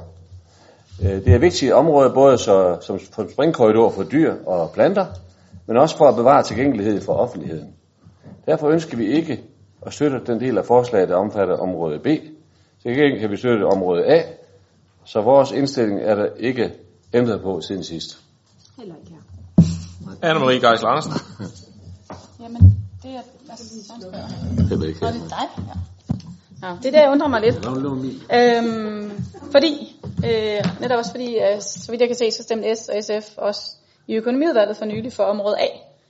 Og så vidt jeg erindrer, så, øh, så støttede samme partier jo Radikale Venstres forslag om at friholde den kommunalejede del af område A, da vi behandlede forslaget i byrådet her i efteråret, eller sagen. Og jeg vil være rigtig ked af, hvis man har skiftet holdning til det. Så derfor så vil jeg spørge, om, om man har det i forhold til område A, eller om man blot i økonomiudvalget stemt ja til at sende område A i høring. Ja, og det kan jeg selvfølgelig ikke svare på øh, fra min side, men det er der sikkert andre, der kan. Øh, men jeg vil bare gerne lige give en øh, kommentar til Dan Marie, fordi at, øh, vi drøftede det jo rigtig meget sidste gang, da vi havde sagen oppe, hvor du også havde nogle konkrete forslag om at friholde nogle områder ind i området A. Der var nogle offentlige grønne områder, du var bekymret for. Og øh, jeg skal gentage det, jeg sagde dengang, at her er det jo hele området, som vi vælger at søge om at få lov til at lave som et udviklingsområde. Og når og hvis vi får lov til det, så kommer der jo et, en proces med kommuneplan og lokalplan, hvor man så skal tage stilling til, hvor skal der være boliger, hvor skal der være offentlig grønne områder osv. Så den del, den øh, kommer ligesom i, i, i næste runde, øh, hvis ellers øh, vi får lov til at tage det med. Så kan I jo selv supplere, hvis der er andre ting i det. Henrik Valø har bedt om ordet. Ja, det er sådan rimeligt kort, vil jeg sige. Jeg vil bare sige, fra borgerlistens side, der er vi naturligvis indstillet på at sende hele sagen i høring. Og øh, når Jørgen Bosen Anden siger, at man vil ikke have noget, der bliver lukket af, så er der ikke noget, der bliver lukket af, fordi der vil jo stadigvæk være en åben for den grønne kile. Der er jo slet ingen problemer i det, det område B der. Og hvad vi så i øvrigt har af bemærkninger til den her sag, det vil vi sige noget om, når den kommer tilbage og er her igen i byrådssagen. Tak. Sara Nøjes. Ja, øh, øh det kan nok ikke undre nogen, at jeg er meget enig i, i det, som Jan Jørgen Bosen Andersen han sagde tidligere. Derudover, hvis øh, man genkalder sig vores øh, tidligere behandling af, af de her områder, så øh, vil man erindre sig, at øh, enhedslisten var imod område B, men sådan set også imod øh, den del, der hedder det sydlige del af område A, og den position fastholder vi. Så er det Anne-Marie igen. Jeg vil blot tilføje, at vi gør selv det, at vi stemmer ja til at sende i høring, men vi fastholder også vores modstand mod det, vi har stemt mod før. Og John Snedger. Så øh, øh, sådan sagt med glimt i øjet til borgerlistens repræsentant her i byrådet, øh, Henrik Valø, så er det, at jeg godt en gang imellem kunne tænke mig også, hvis borgerlisten kunne, kunne, kunne sådan gå ind og sige, nu varetager vi alle borgers interesse. At, øh, at den her mulighed for, som vi har gjort igennem rigtig, rigtig mange år, vi har sagt, hvordan skal byudviklingen være i Sædinge, den øvrige del, så vi ser den byudvikling som nogle øer i nogle grønne områder, som de grønne kiler repræsenterer. Det, at man så siger, at det her, ej, det betyder ikke noget, det er bare en lille bitte smule. Så er det jo også, at næste gang, der så kommer en sag, så siger du, ah ja, nu har vi allerede begyndt, nu kan vi godt lige tage en, en lille smule mere. Og sådan, sådan øh, frygter vi, at når man sådan begynder principielt at gå ind på nogle områder, som vi traditionelt igennem flere byråd, hvor du også har siddet med skiftende kasketter, at, øh, at der har vi været enige om virkelig at holde fast i, at det her det betyder noget for den fremtidige hensigtsmæssige udvikling af byen, som også kan gøre, at alle borgere kan komme tæt på naturen. Og derfor vil jeg virkelig også appellere til, at man igen herover på den borgerlige fløj tænker sig rigtig, rigtig godt om, for her er vi igen inde på, et, på en glidebane, som vi kan komme til at fortryde om få år. Se, vi tænker os altid godt om øh, over på den her side af bordet. Det regner jeg også med, at, at I gør, John. Øh, men her er vi simpelthen øh, ikke enige, fordi som det også øh, ret tydeligt fremgår af den skitse, der er i, i sagen, så er der jo øh, vel, vel sagtens øh, syv øh, parceller, eller hvad man nu skal sige, i område B, og på de fire af dem, der ligger der jo nogle fritidshuse allerede, og dem, der så er imellem fritidshusene, det er faktisk det eneste, der her bliver lagt op til at søge om at få med ind i området. Den store grønne kile, som ligger lige nord for området og bagved, den er jo fuldstændig friholdt i det her. Så kan du selvfølgelig godt foruddiskontere, hvad der kunne komme til at ske om en 3-4 år eller 10 år. Det kan ingen af os jo vide, men øh, det er svært at spå om fremtiden. Men øh, i hvert fald i den konkrete sag her, der har vi ikke nogen problemer med at, at, at, at søge om at få hele det her område med som et nyt område. Henrik Valø.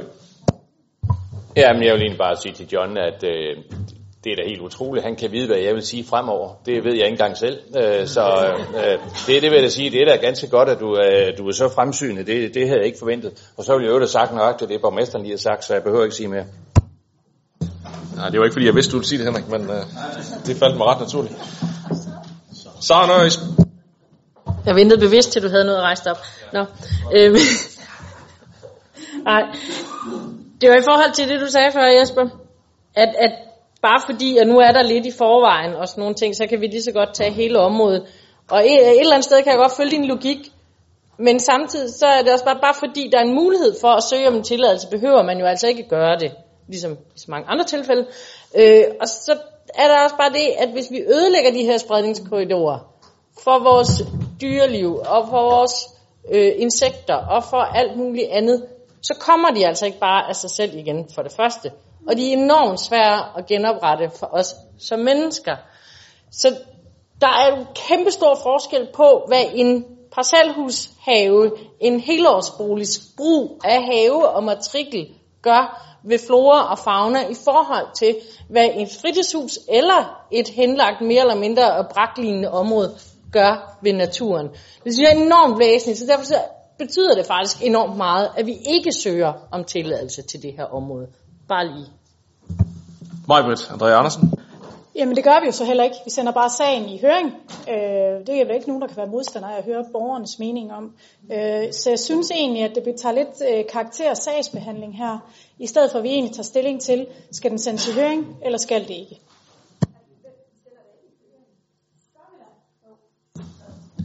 Det, er en, øh, det her det er jo en sag, som vi allerede har behandlet en gang, hvor vi øh, havde en sag, om vi skulle bede forvaltningen om at udarbejde et oplæg. Det er så sagen, der er i dag, og hvis vi siger ja til det, så sender vi den i 8 ugers offentlig høring, og så kommer den lige præcis tilbage igen her, og så kommer vi jo så til at tage endelig stilling til, om de her områder, de skal med. Øh, der er ikke flere på min taleliste, og jeg synes egentlig også, at vi har været godt rundt, så... Øh, Øh, da der har været lidt forskellige tilkendegivelser, så tror jeg, vi skal gøre ligesom vi gjorde i økonomiudvalget, at vi tager øh, afstemningen om de to områder hver for sig. Og vi kan starte med at høre, øh, hvem der er enige med mig i, at område A skal medtages i høring. Det er, at det hele skal i høring. Yes. Det var de fleste. Og hvem stemmer imod? Tak for det. Og så skal vi høre, hvem der er enige i, at område B også skal medtages og sendes i høring. Yes. Tak for det. Hvem stemmer imod? Og tak, det var der dermed også flertal for.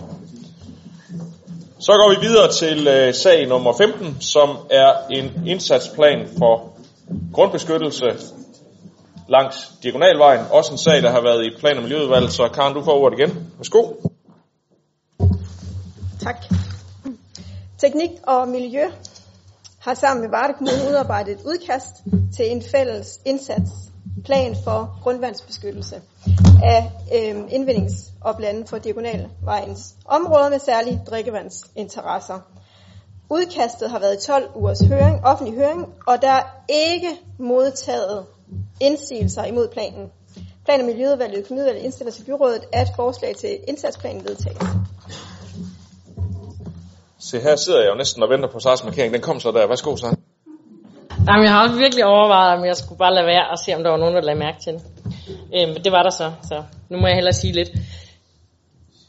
Jeg bekymrer mig lidt om en sætning, der står i sagsamstillingen i forhold til, at øh, der står, i det de nuværende pesticider ikke vurderes som udgørende en væsentlig risiko. Det var sjovt nok også det, man sagde i 60'erne om det, det man brugte dengang. Bare lige sådan. Men altså, jeg kan hverken gøre fra eller til, så jeg skal nok stemme for. Tak for det, og det lykkedes der at få markeret lige, da jeg havde rejst mig op en gang til, så det er jo fantastisk evne, du har der. Dermed øh, er vi enige om sagen her.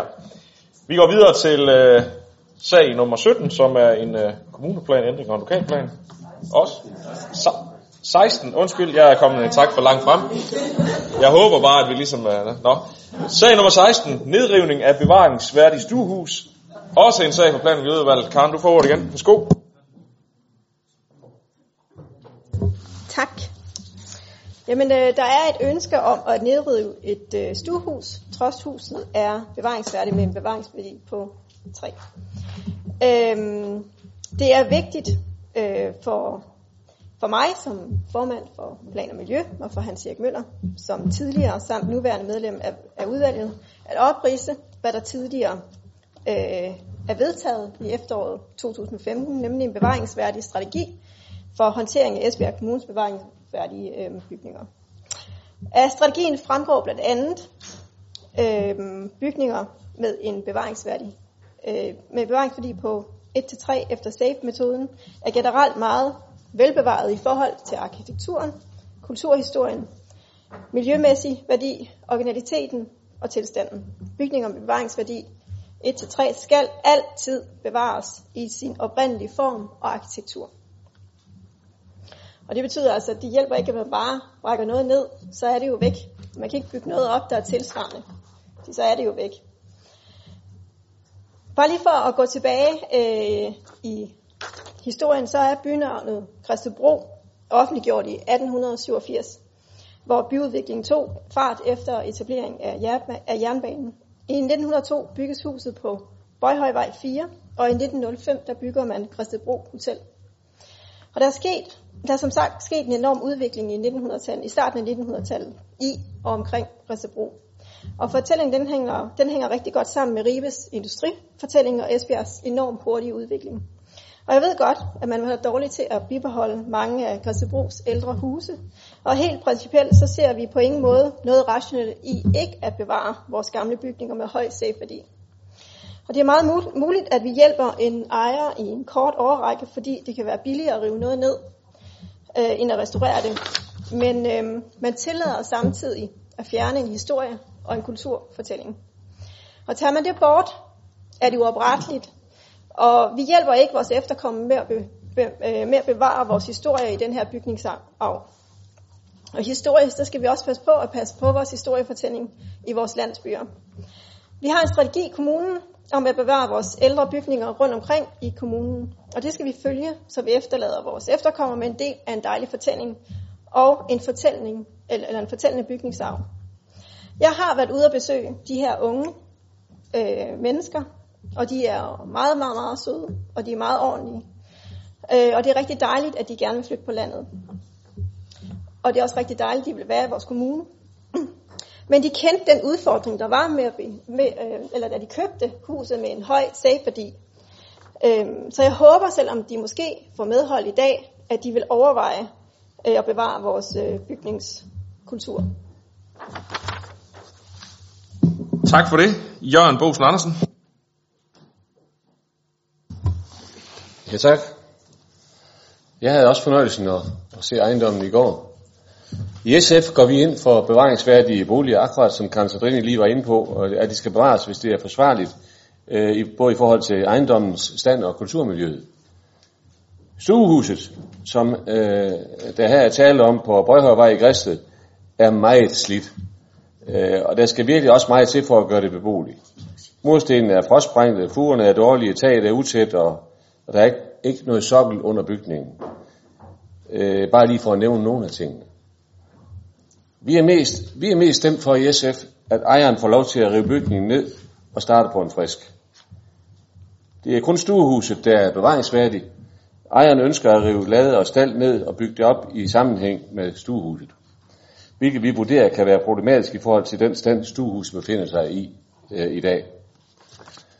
Sagen kan på, i vores øjne i hvert fald, på en måde sammenlignes med Kron i Dam, hvor øh, hovedbygningen var bevaringsværdig, øh, øh, da tilbygningerne, som ikke var bevaringsværdige, blev revet ned, gik det ud over den del, der blev, var bevaringsværdig, nemlig hovedbygningen. Så hele kronen måtte til sidst rives ned. Det samme kunne ske her.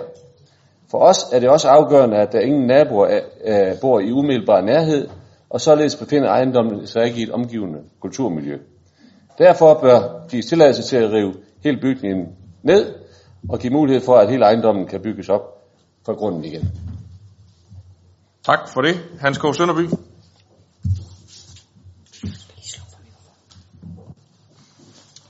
I Dansk Folkeparti ser vi med bekymring på den måde, der administreres i forhold til ejendommen, der for mange år siden fik prædikatet bevaringsværdige i den kommuneatlas, som blev udarbejdet af en forvaltningsmedarbejder sammen med en person fra Slots- og Kulturstyrelsen. Der var i registreringen tale om mindre antal ejendomme med en egentlig fredningsklassifikation og et relativt stort antal ejendomme, der blev vurderet til at være bevaringsværdige i forskellige grader af forskellige årsager.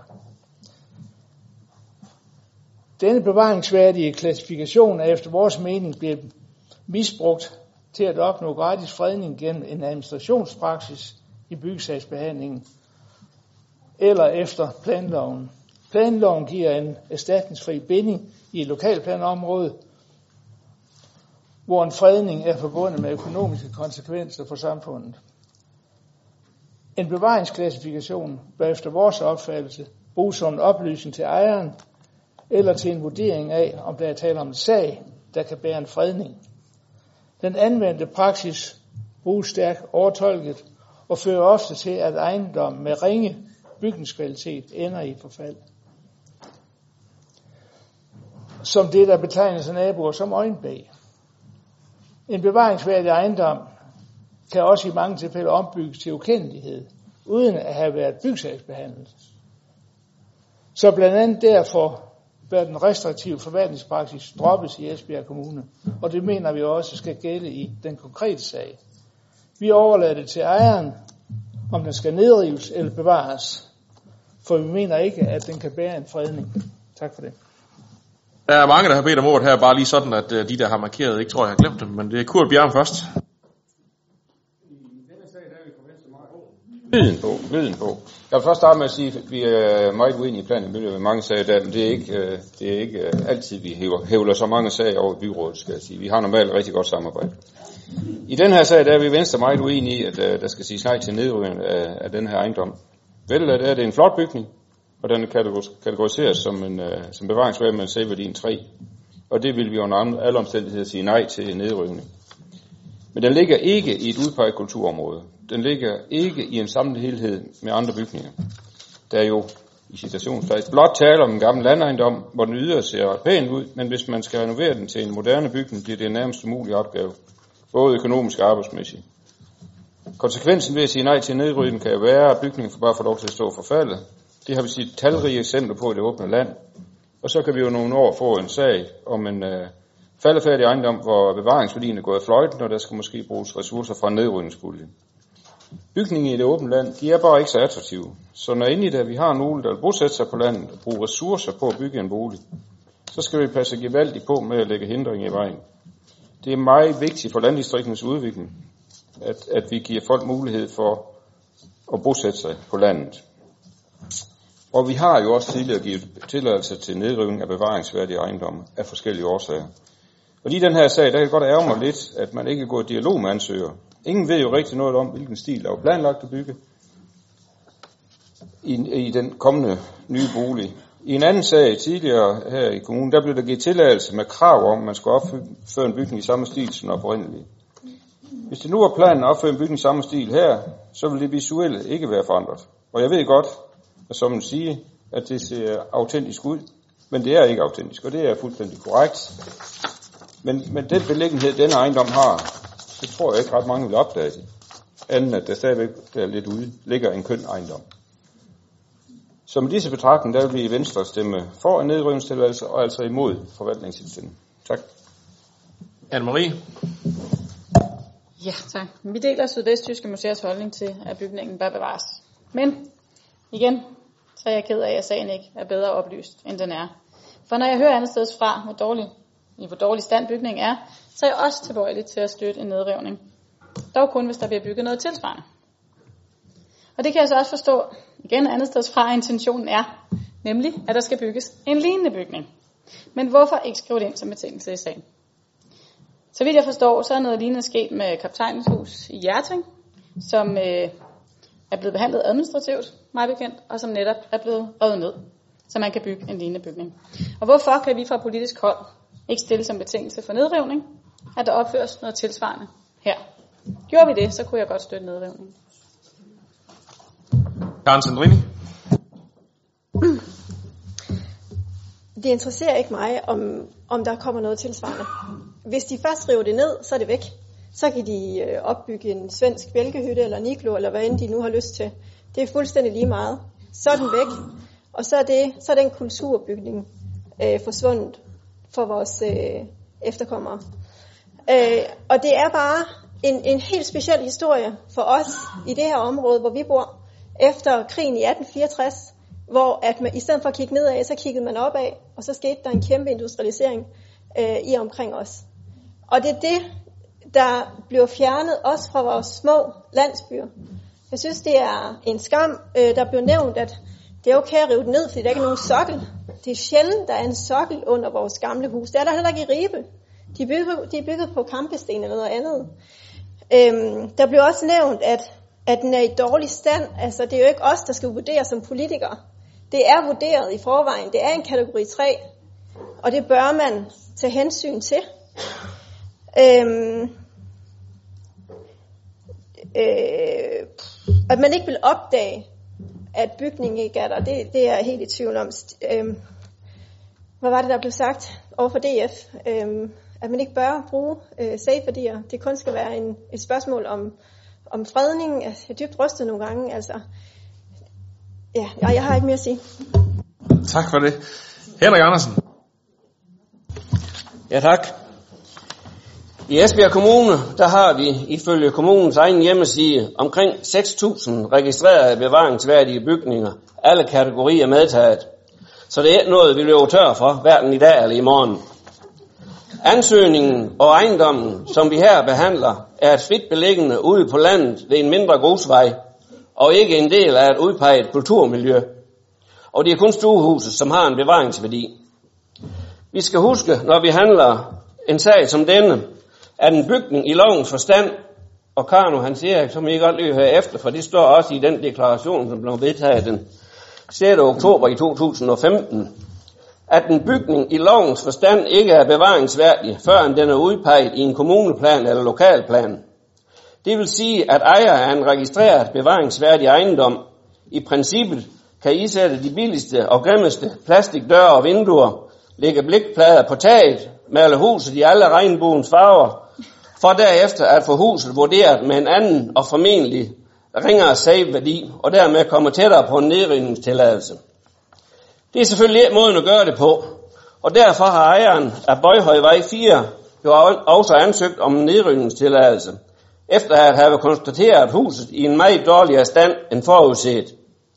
Min argumentation mod, at der nedlægges et paragraf 14 forbud, er, at bliver en renovering for tung, både arbejdsmæssigt og økonomisk, så er der stor fare for, at interessen for disse projekter forsvinder, og så risikerer vi, at der kommer til at stå et utal, et utal af tomme og faldefærdige bygninger i landdistrikterne. Vi har jo alle både Kostbroen, Darm Kro plus 3-4 andre huse i frisk erindring, som endte med at koste det offentlige til sammen over 2 millioner kroner i nedrivningen. Det kan bestemt ikke være i nogens interesse. Og så tror jeg også de fleste, når de køber et hus, eller køber et hus for at renovere det, så gør de for at, at bo i det. Så gør de for at fornøje dem, der kører forbi. Så min opfordring er ikke at følge indstillingen om paragraf 14 forbud, og på den måde give tilladelse til en nedrivning. Tak. Tak for det, Henrik. Meget præcis. Så er nøjes. Åh, du er sgu meget underholdende, Henrik. Der var sjældent nogen, der kunne sige det sådan som dig. Øhm, Jeg vil give dig ret i den del med, at man køber ikke et hus, uanset hvilken stand det er i, for at fornøje dem, der kører forbi. Det har jeg ikke hørt om før. I hvert fald ikke i vores del af landet, ude på landet her. Øhm, men bortset fra det, så tror jeg ikke, jeg er ret enig med dig. Jeg er til gengæld meget enig i meget af det, Karen hun sagde, sjovt nok. Og specielt i hendes skitsering af, at man som køber nødvendigvis har jo selvfølgelig undersøgt bygningen, både selv, hvis man synes, man har kvalifikationen til den, fået hjælp til det, og hvordan og hvorledes. Og det er uanset, hvilken type af bygning man køber. Så tænker jeg, at så øh, tænker man så økonomisk grundigt om og få undersøgt tingenes tilstand i forhold til, hvordan og hvorledes. Selvfølgelig kan der komme nogle ekstra øh, uforudsete ting. Det vil der jo altid gøre, specielt i et gammelt hus. Det kan ikke være anderledes. Det må man også have gjort sig klart, når man vælger at overtage en bygning, der er både er så gammel som den er, og rent faktisk er klassificeret inden for vores niveauer af bevaringsværdige huse.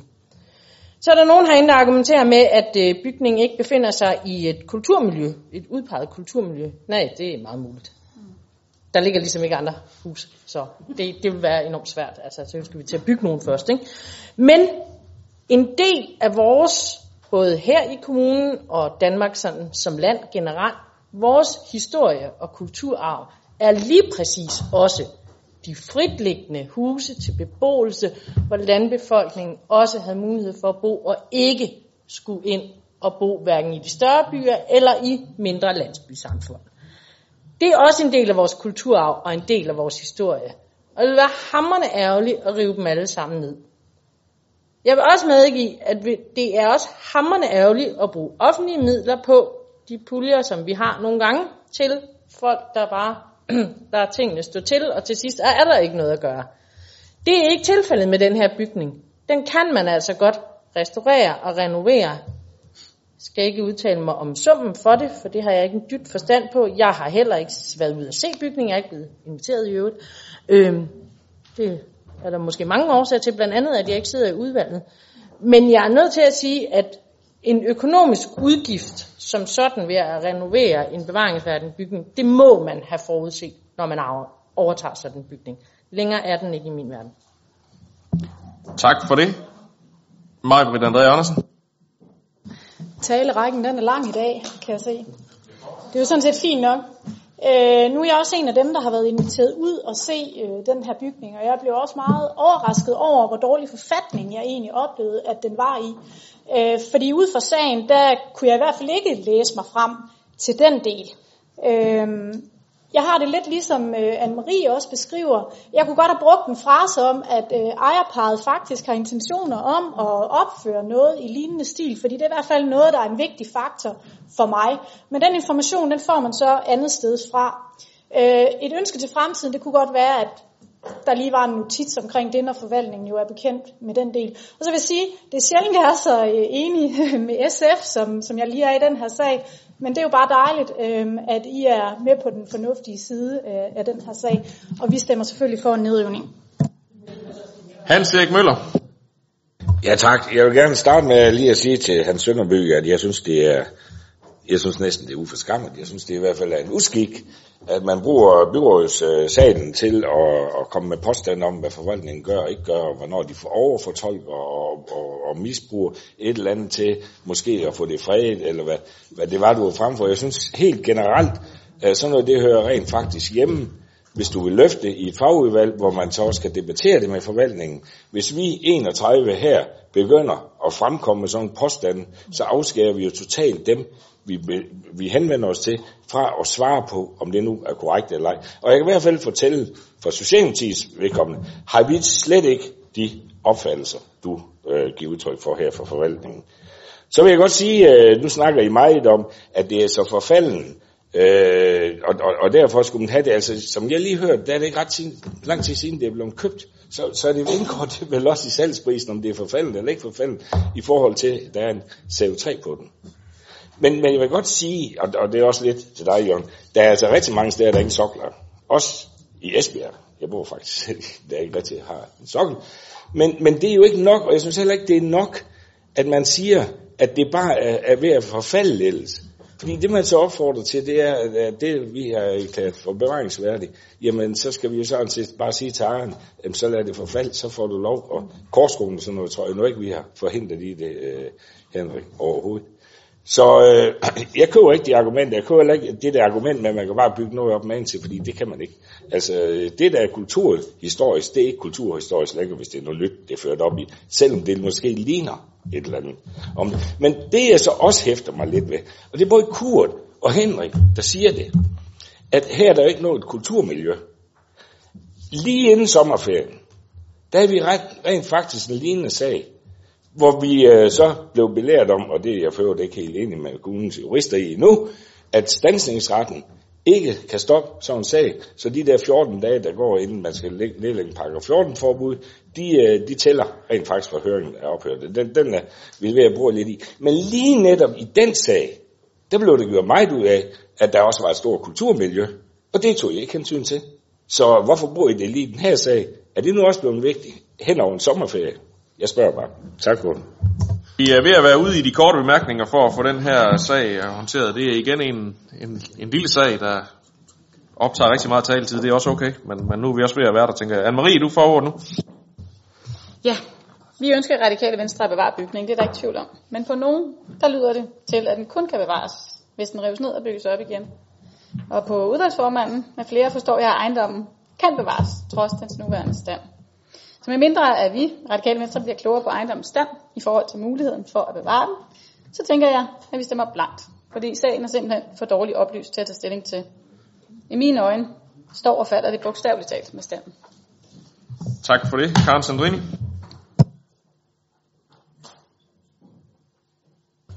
Jeg har lige taget et bold, så det var ikke særlig gennemtænkt. Ej, det kan godt være, at det ikke er et kulturmiljø, men det er et, øhm, et historisk miljø. Øhm, og hvis man kigger på de der boligprogrammer, øh, Hammerslag og så videre, så kan man også se, hvornår der er en kæmpe øh, prisstigning i et hus. Det er, hvis man har restaureret et hus øh, og bevaret det, som det var. Øhm, men noget helt andet, det er, at øhm, jeg kunne rigtig godt lide din beretning, Henrik. Det er en pussy måde at, at formulere det på. Du har ret i mange af de ting, som du siger. Øh, men øh, ja, øhm, øh, men jeg, men, men Anne-Marie, det der med at sige, at, at det ikke er oplyst i en sag, at man har lyst til at bygge det op, som det var, som jeg sagde lige før, det er jo fuldstændig lige meget, hvordan du bygger det op bagefter. Det kan, det ikke, det kan ikke være, altså, det kunne ikke være mere ligegyldigt. Hvis du først river det ned, så er det væk. Og så er der, så er der ikke noget tilbage. Er det? Færdig. Og der har vi været en gang, der har vi været en gang på den her sag, så det behøver vi ikke at lige præcis det punkt at vende en gang til. Vi har Hans K. Sønderby, som har bedt om ordet. Ja, jeg bliver nødt til lige at korrigere Hans Erik Møller, fordi øh, jeg har faktisk ikke beskyldt forvaltningen for at misbruge. Jeg går ud fra, at altså jeg tænker stadig, jeg tænker på, at det er byrådet. Jeg går ud fra, at det stadigvæk er byrådet, der beslutter, og forvaltningen, der forvalter. Og Connie Geisler, og så Anne-Marie, og så lukker vi den der. Ja, nu bliver jeg også nødt til at stille mig op her. For en del år siden, der havde vi faktisk en konservativ politiker, som opkøbte en del grunde ude i det, der hed det gamle Hjerting. Han opkøbte de gamle huse, og han brækkede dem ned, og væk var de. Så vil nogle af jer nok kunne huske, at jeg havde en vild kamp herinde for at få en lokalplan ud i det gamle Hjerting. Og det fik vi igennem. Og der stoppede vi for, at man kunne brække de gamle huse ned. Selv bor jeg i et hus fra 1700-tallet, som vi har puttet rigtig mange penge i, og det er super flot. Men jeg tror, der er rigtig mange Hjertingborgere og mange i Esbjerg, der er så glade for, at det gamle Hjerting er bevaret derude. For vi har et fantastisk miljø derude, og det er så flotte gamle huse. Og dem, der har købt det dernede, de bør vide, at det hus har de købt. De har sikkert fået det ganske billigt, og så har de jo også penge til at investere, så de kan få det øh, opdateret, og så de kan beholde det, så vi har noget bevaringsværdigt. Altså jeg vil sige, at vi skal passe rigtig, på, rigtig meget på de gamle huse, og sørge for ikke at brække dem ned. Når først de er brækket ned, så er de altså simpelthen væk. Pas godt på dem. Mit hus er der heller ikke sokkelåner, men der er så meget andet, der er restaureret. Tak. Anne-Marie, sidste bemærkning. Ja, bare lige kort til Karen. Det var ikke det, jeg øh, henviste til. Det var bygningens stand i forhold til muligheden for at bevare den, som jeg ikke finder godt nok oplyst. Eller belyst. Ja. Godt. Vi kommer det ikke øh, nærmere. Øh, jeg skal høre, hvem der stemmer for den af forvaltningens indstilling om, at huset det skal bevares. Ja, og hvem stemmer imod? Tak. Og hvem undlader at stemme? Det gjorde Anne-Marie. Godt. Dermed går vi videre til øh, sag nummer 17. Nu prøver vi en gang til. Øh, som er jo er en kommuneplan og en lokalplan for et område ude i Grimstrup. Værsgo, Karen, du får ordet igen. Tak. Jeg tror ikke, der er nogen, der har bemærkninger til det her. Enten hurtige positive bemærkninger. Sagen omhandler endelig øh, vedtagelse af kommuneplanændringen, og lokalplan for et boligområde i Grænsrup. For hele området planlægges der 21 grunde med mulighed for både åben, lav og tæt lav bebyggelse. Mod Grimstrup Krat vil der være et stort skøn øh, eller grønt fællesareal, der sikrer et rekreativt areal øh, mod skoven. Der er lokalplanen sikret areal til at plante træer og buske rundt om boligområdet. Planforslagene har været i offentlig høring fra den 10. april til 5. juni 2019. Der er ikke kommet nogen bemærkninger, men der er sket en præcisering i lokalplanen. Det drejer sig om, at digerne i området ikke nævnes i lokalplanens bestemmelse, da diger, der ligger mellem land og byzone, ikke kan sikres gennem lokalplanbestemmelser. Digerne er fortsat sikret via museumsloven. Igennem hele planprocessen har Teknik og Miljø været øh, i dialog med lokalrådet, som er meget positive over for lokalplanen. Og det er jo dejligt. Plan- og Miljøudvalget og Økonomiudvalget indstiller til byrådet af kommuneplanændring, og lokalplan vedtages endelig med den, tidlige, med den tidligere nævnte justering. Og det er der ikke nogen, der har bedt om ord til, så øh, det kan vi hermed gøre. Det bliver de glade for i Grimstrup. Det har vi hørt ønsker om tit. Så går vi videre til sag nummer 18, som også er en kommuneplan, ændring og lokalplan omkring Ribe Fjernvarme. Karen, du får ordet igen. Tak. Det her er planforslag, eller det her planforslag giver Ribe Fjernvarme mulighed for at opføre en ekstra akkumuleringstank. Arealet, som anvendes til udvidelse, udgør en mindre del af det samlede lokalplanområde på ca. 0,37 hektar. Lokalplanen omfatter hele skovområdet for at imødekomme eventuelle miljøkonflikter. Teknik og Miljø har været i dialog med Miljøstyrelsen, som har givet tilladelse til, at fredskovspligten ophæves for at udvide fjernvarmen. Plan- og Miljøudvalget Miljøudvalget indstiller til byrådet, at planforslagene godkendes, godkendes med henblik på offentlig høring. Det ser det heller ikke ud til, at der er nogen, der er uenige i, så det er det, vi gør. Går videre til sag nummer 19, sidste sag fra Plan- og Miljøudvalget. Nu er vi så ude i et boligområde i Sæding. Karen, værsgo. Jeg har en, jeg har to mere på. Nå. Så. Planforslaget her er lavet efter et ønske fra Boligforeningen Ungdomsbo om at etablere rækkehus i Gamle Sæding, og det giver mulighed for ca. 30 boliger. Området afgrænses af træbeplantninger, og der er planlagt et fælles grønt opholdsareal, som kan anvendes af de lokale beboere og borgerne fra hele bydelen. Der blev vejadgang fra kystparken, og der er sikret stiforbindelser mellem lokalområdet og de omkringliggende naboområder. Plan- og Miljøudvalget og Miljøudvalget indstiller til byrådet, at planforslagene vedtages med henblik på offentlig høring. Ja, jeg skal beklage, at jeg var lidt for hurtig til at lukke plan- og miljøudvalget af der, men uh, der kommer lidt andet ind i rækkefølgen gennem lidt, det er derfor. Hans Gård Sønderby har en bemærkning til den her. Lokalplanforslag for boligområdet ude ved Strandvænget er, som jeg ser det, langt hen ad vejen tilpasset de ønsker, som beboerne i området gav udtryk for i indsigelserne mod det tidligere forslag. Så det er med en god mavefornemmelse, at vi i Dansk Folkeparti tilslutter os, at forslaget sendes i høring. Tak for det. Tak for det. Sara Nøjes. Ja, jeg skulle lige vente på mikrofonen. Øhm, det her det er jo faktisk en sag, der beviser, at det, det giver rigtig god mening at sende ting i høring og høre, hvad borgere og befolkning og så videre ønsker sig, og lige så meget ikke ønsker sig. Øh, jeg er også væsentligt mere stemt over for den her sag, end den vi tidligere har haft øh, på området. Men jeg bekymrer mig en lille smule om øh, nogle af de her træer, vi mister, hvis det bliver til noget. Og også, at vi godt nok får et øh, meget tæt bebygget område. Men øh, det øh, lader jeg lige op til, til dem, der gerne kunne tænke sig at svare på det her høringsmateriale, og så ser vi til den tid. Yes. Nu sender vi i hvert fald øh, sagen i høring, og så må vi se, hvad der kommer af bemærkninger dertil. Så går vi videre til sag nummer 20, som er, handler om en udbygningsaftale ved Ribe Jernstøberi. Det er en sag, der har været i teknik- og byggeudvalg. Søren Heide Lambersen, den får du. Tak skal du have, Jesper. Jeg har også været stille i længe nu, synes jeg. Så sagen handler om udkast. Må jeg bede om ro? Preben. Nå, sagen handler om udkast til udbygningsaftale for det planlagte nye bykvarter Ribe Jernstøberi. Aftalen går på, at bygherre Ribe Jern Ejendomme anlægger, vejen i, eh, anlægger vejene i det nye bykvarter. Kommunen overtager herefter vejene og varetager driften og vedligeholdelsen på samme måde, som vi gør ved de øvrige, det øvrige, gadenet i Ribe bykerne. Sagen her handler om de kommunale midler til driften og vedligeholdelsen. Når hele vejanlægget er anlagt, vil den årlige kommunale udgift være 450.000 kroner.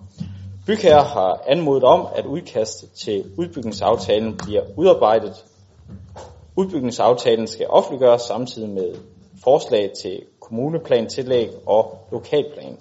Teknik- og byggeudvalget og økonomiudvalget indstiller til byrådet, at den årlige drift- og vedligeholdelsesudgifter indarbejdes som en teknisk ændring i budget 2023.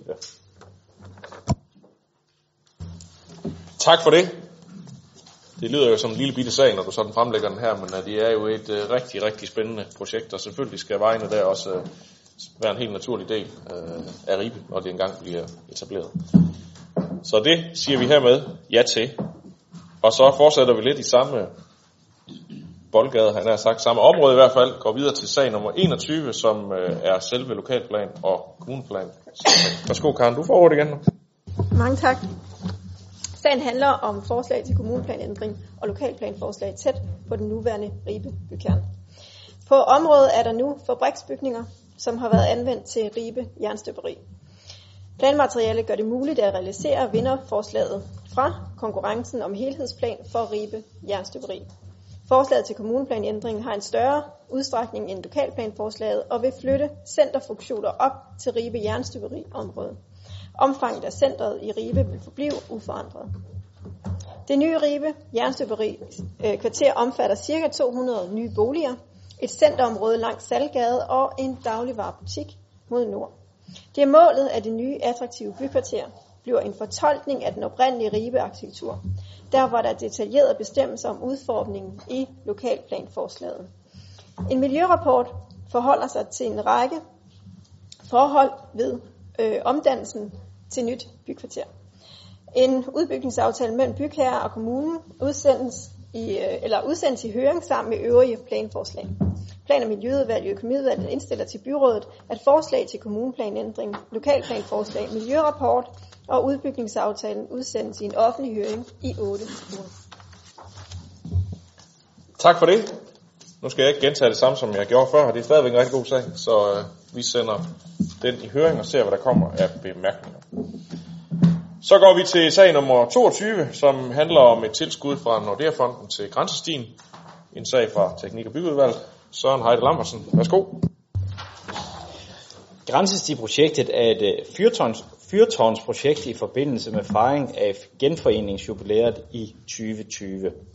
Byrådet har tidligere tilkendegivet, at øh, vi bevilge 3,3 millioner kroner til projektet, som bruges til etablering af grænsestolper, rutemarkering, stianlæg og informationstavler. Der var også beskrevet der var også beskrevet andre tiltag i prospektet, såsom shelterpladser, informationshus og formidlingstiltag. Disse har Teknik og Miljø søgt fonde om økonomisk støtte til. Nordea-fonden har givet tilsavn om støtte på 2 millioner kroner, som er øremærket opførsel af de af tre specialdesignede informationshytter, en anderledes levering, øh, levende formidling af stien og dens historie samt til en til to stibroer over vandløb. Der er også kommet svar fra Friluftsrådet, som desværre takket nej til at støtte projektet. Vi håber stadig på et positivt svar fra andre ansøgte fonde. Får vi tilskud, går midlerne til bedre shelterspladser og en udvidelse af formidling af grænsestien. Teknik- og byggeudvalget og økonomiudvalget indstiller til byrådet, at indstillingen følges. Jørgen Bosen Andersen. Ja tak. Jeg ved godt, at vi har siddet her lang tid, men jeg får lige lyst til at kommentere den her. Jeg skal prøve at gøre det så kort som muligt. Vi synes i hvert fald, at grænsestien, det er et rigtig godt projekt, som skaber mulighed for, øh, for at komme tæt på noget af vores kulturarv. Øh, nemlig den gamle grænse, øh, der fra Tyskland øh, til, til Tyskland fra 1864 til 20. Og også en god ting, at grænsestien den får forbindelse til flere andre stiforløb i området. Så, så det hele kommer til at hænge godt sammen med de 30 km, det drejer sig om. Grænsestien byder på oplevelser, øh, det vil den komme til, som nu bliver til, til, mere tilgængelig for både lokale og turister. Naturen den er jo meget varieret i området, fra marsk til hede og de åbne vidder, så, så de mange spor, der stadig findes fra efter grænsestien, gamle grænseskilt og pæle og så videre, som øh, der også skal sættes, det vil vi så mere komme til syne igen. Øh, man kan både cykle og gå på strækningen, og så der laves afstikker, så man også kan komme til at gå på trampestier på selve det gamle forløb med grænsen. Så øh, vi synes, det er et rigtig godt projekt, der fremhæver vores unikke natur, og, øh, og også noget enestående, som vi måske øh, ikke tænker så meget på øh, i den travle hverdag, at vi har lige uden for døren. Tak for det. Der er ikke andre, der har bedt om ord, så øh, det skynder vi os så at sige ja til. Går videre til sag nummer 23, indkøb af beholder, affaldsbeholder, tror jeg, vi snakker om. Søren Heide Lambertsen, du får ordet igen.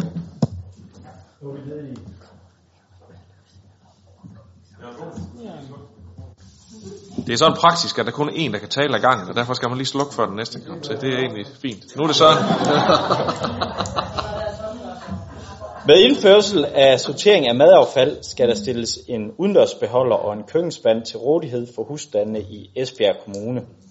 I forbindelse med skift til 14-dages tømning af restaffald betyder det også, at nogle husstande får behov for at skifte til en større beholder til restaffald.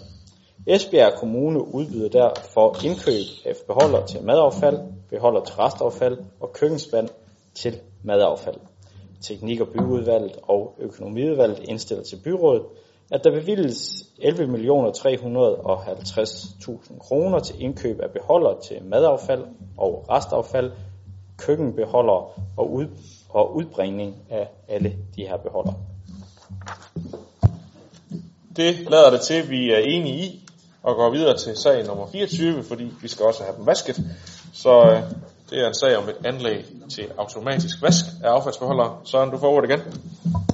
Yep. Teknik og Miljø forventer, at med indførsel af sortering af madaffald i særskilte beholder, at der bliver en øget efterspørgsel på vask af affaldsbeholder. I dag vaskes affaldsbeholderne også, når borgeren for eksempel skifter størrelse på deres dagsrenovationsspand, så den gamle beholder kan genbruges hos en anden borger. Vasken foretages i dag manuelt.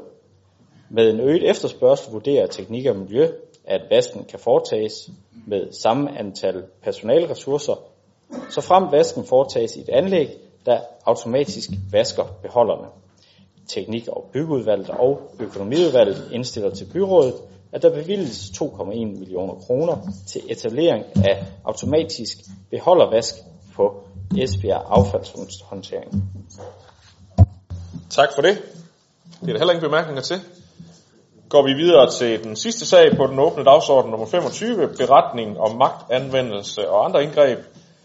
En sag, der har været i Sundhed og Omsorgsudvalget, så det får man derfra, der får ordet der. Værsgo, Olfer Grå. Tak. I Esbjerg Kommune har vi fokus på at begrænse brugen af magt eller tvang i omsorgen for borgere til det absolut nødvendige. Men i nogle tilfælde kan det desværre være nødvendigt at gribe ind i menneskers ret til at bestemme over sig selv, for at sikre, at den hjælp, de har behov for.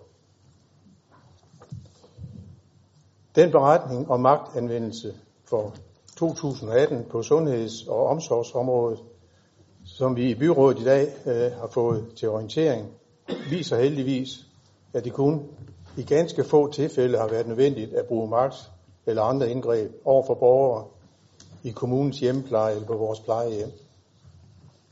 I mange tilfælde kan man ved hjælp af socialpædagogiske metoder finde alle muligheder, der gør, at tvangsmæssige foranstaltninger kan forebygges og mindskes til det mest skånsomme over for borgeren.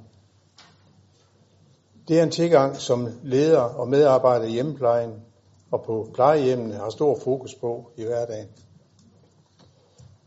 Når det enkelte gange er nødvendigt at gribe ind over for at kunne overholde kommunens omsorgspligt og for eksempelvis øh, forhindre, at en person med demens eller anden betydelig nedsat psykisk funktionsevne forlader plejehjemmet, kan det i dag i mange tilfælde ske ved hjælp af elektroniske hjælpemidler, som personlige alarmsystemer eller brug af særlige døråbner ved yderdøre. I andre tilfælde har det været nødvendigt at fastholde en person for at kunne hjælpe ham eller hende med at udføre den personlige hygiejne, eller at spænde en person fast med en stofsele for at undgå, at han eller hun falder. Disse indgreb må aldrig erstatte omsorg, pleje og socialpædagogisk bistand. Derfor bliver medarbejderne i hjemmeplejen og på plejehjemmene løbende undervist i regler og lovgivning for magtanvendelse og i, hvordan man ved hjælp af socialpædagogiske metoder og tryghedsskabende initiativer kan mindske brugen af magt til det absolut nødvendige. Sundhed- og omsorgsudvalget indstiller på den baggrund til byrådet, at beretningen tages til efterretning. Tak for det. Det ser det ud til, at byrådet er klar til at gøre, og det var faktisk øh, afslutningen på den åbne del af mødet, så øh, mange tak fordi I kom og holdt ud, ikke mindst. Det var en lang chance i dag.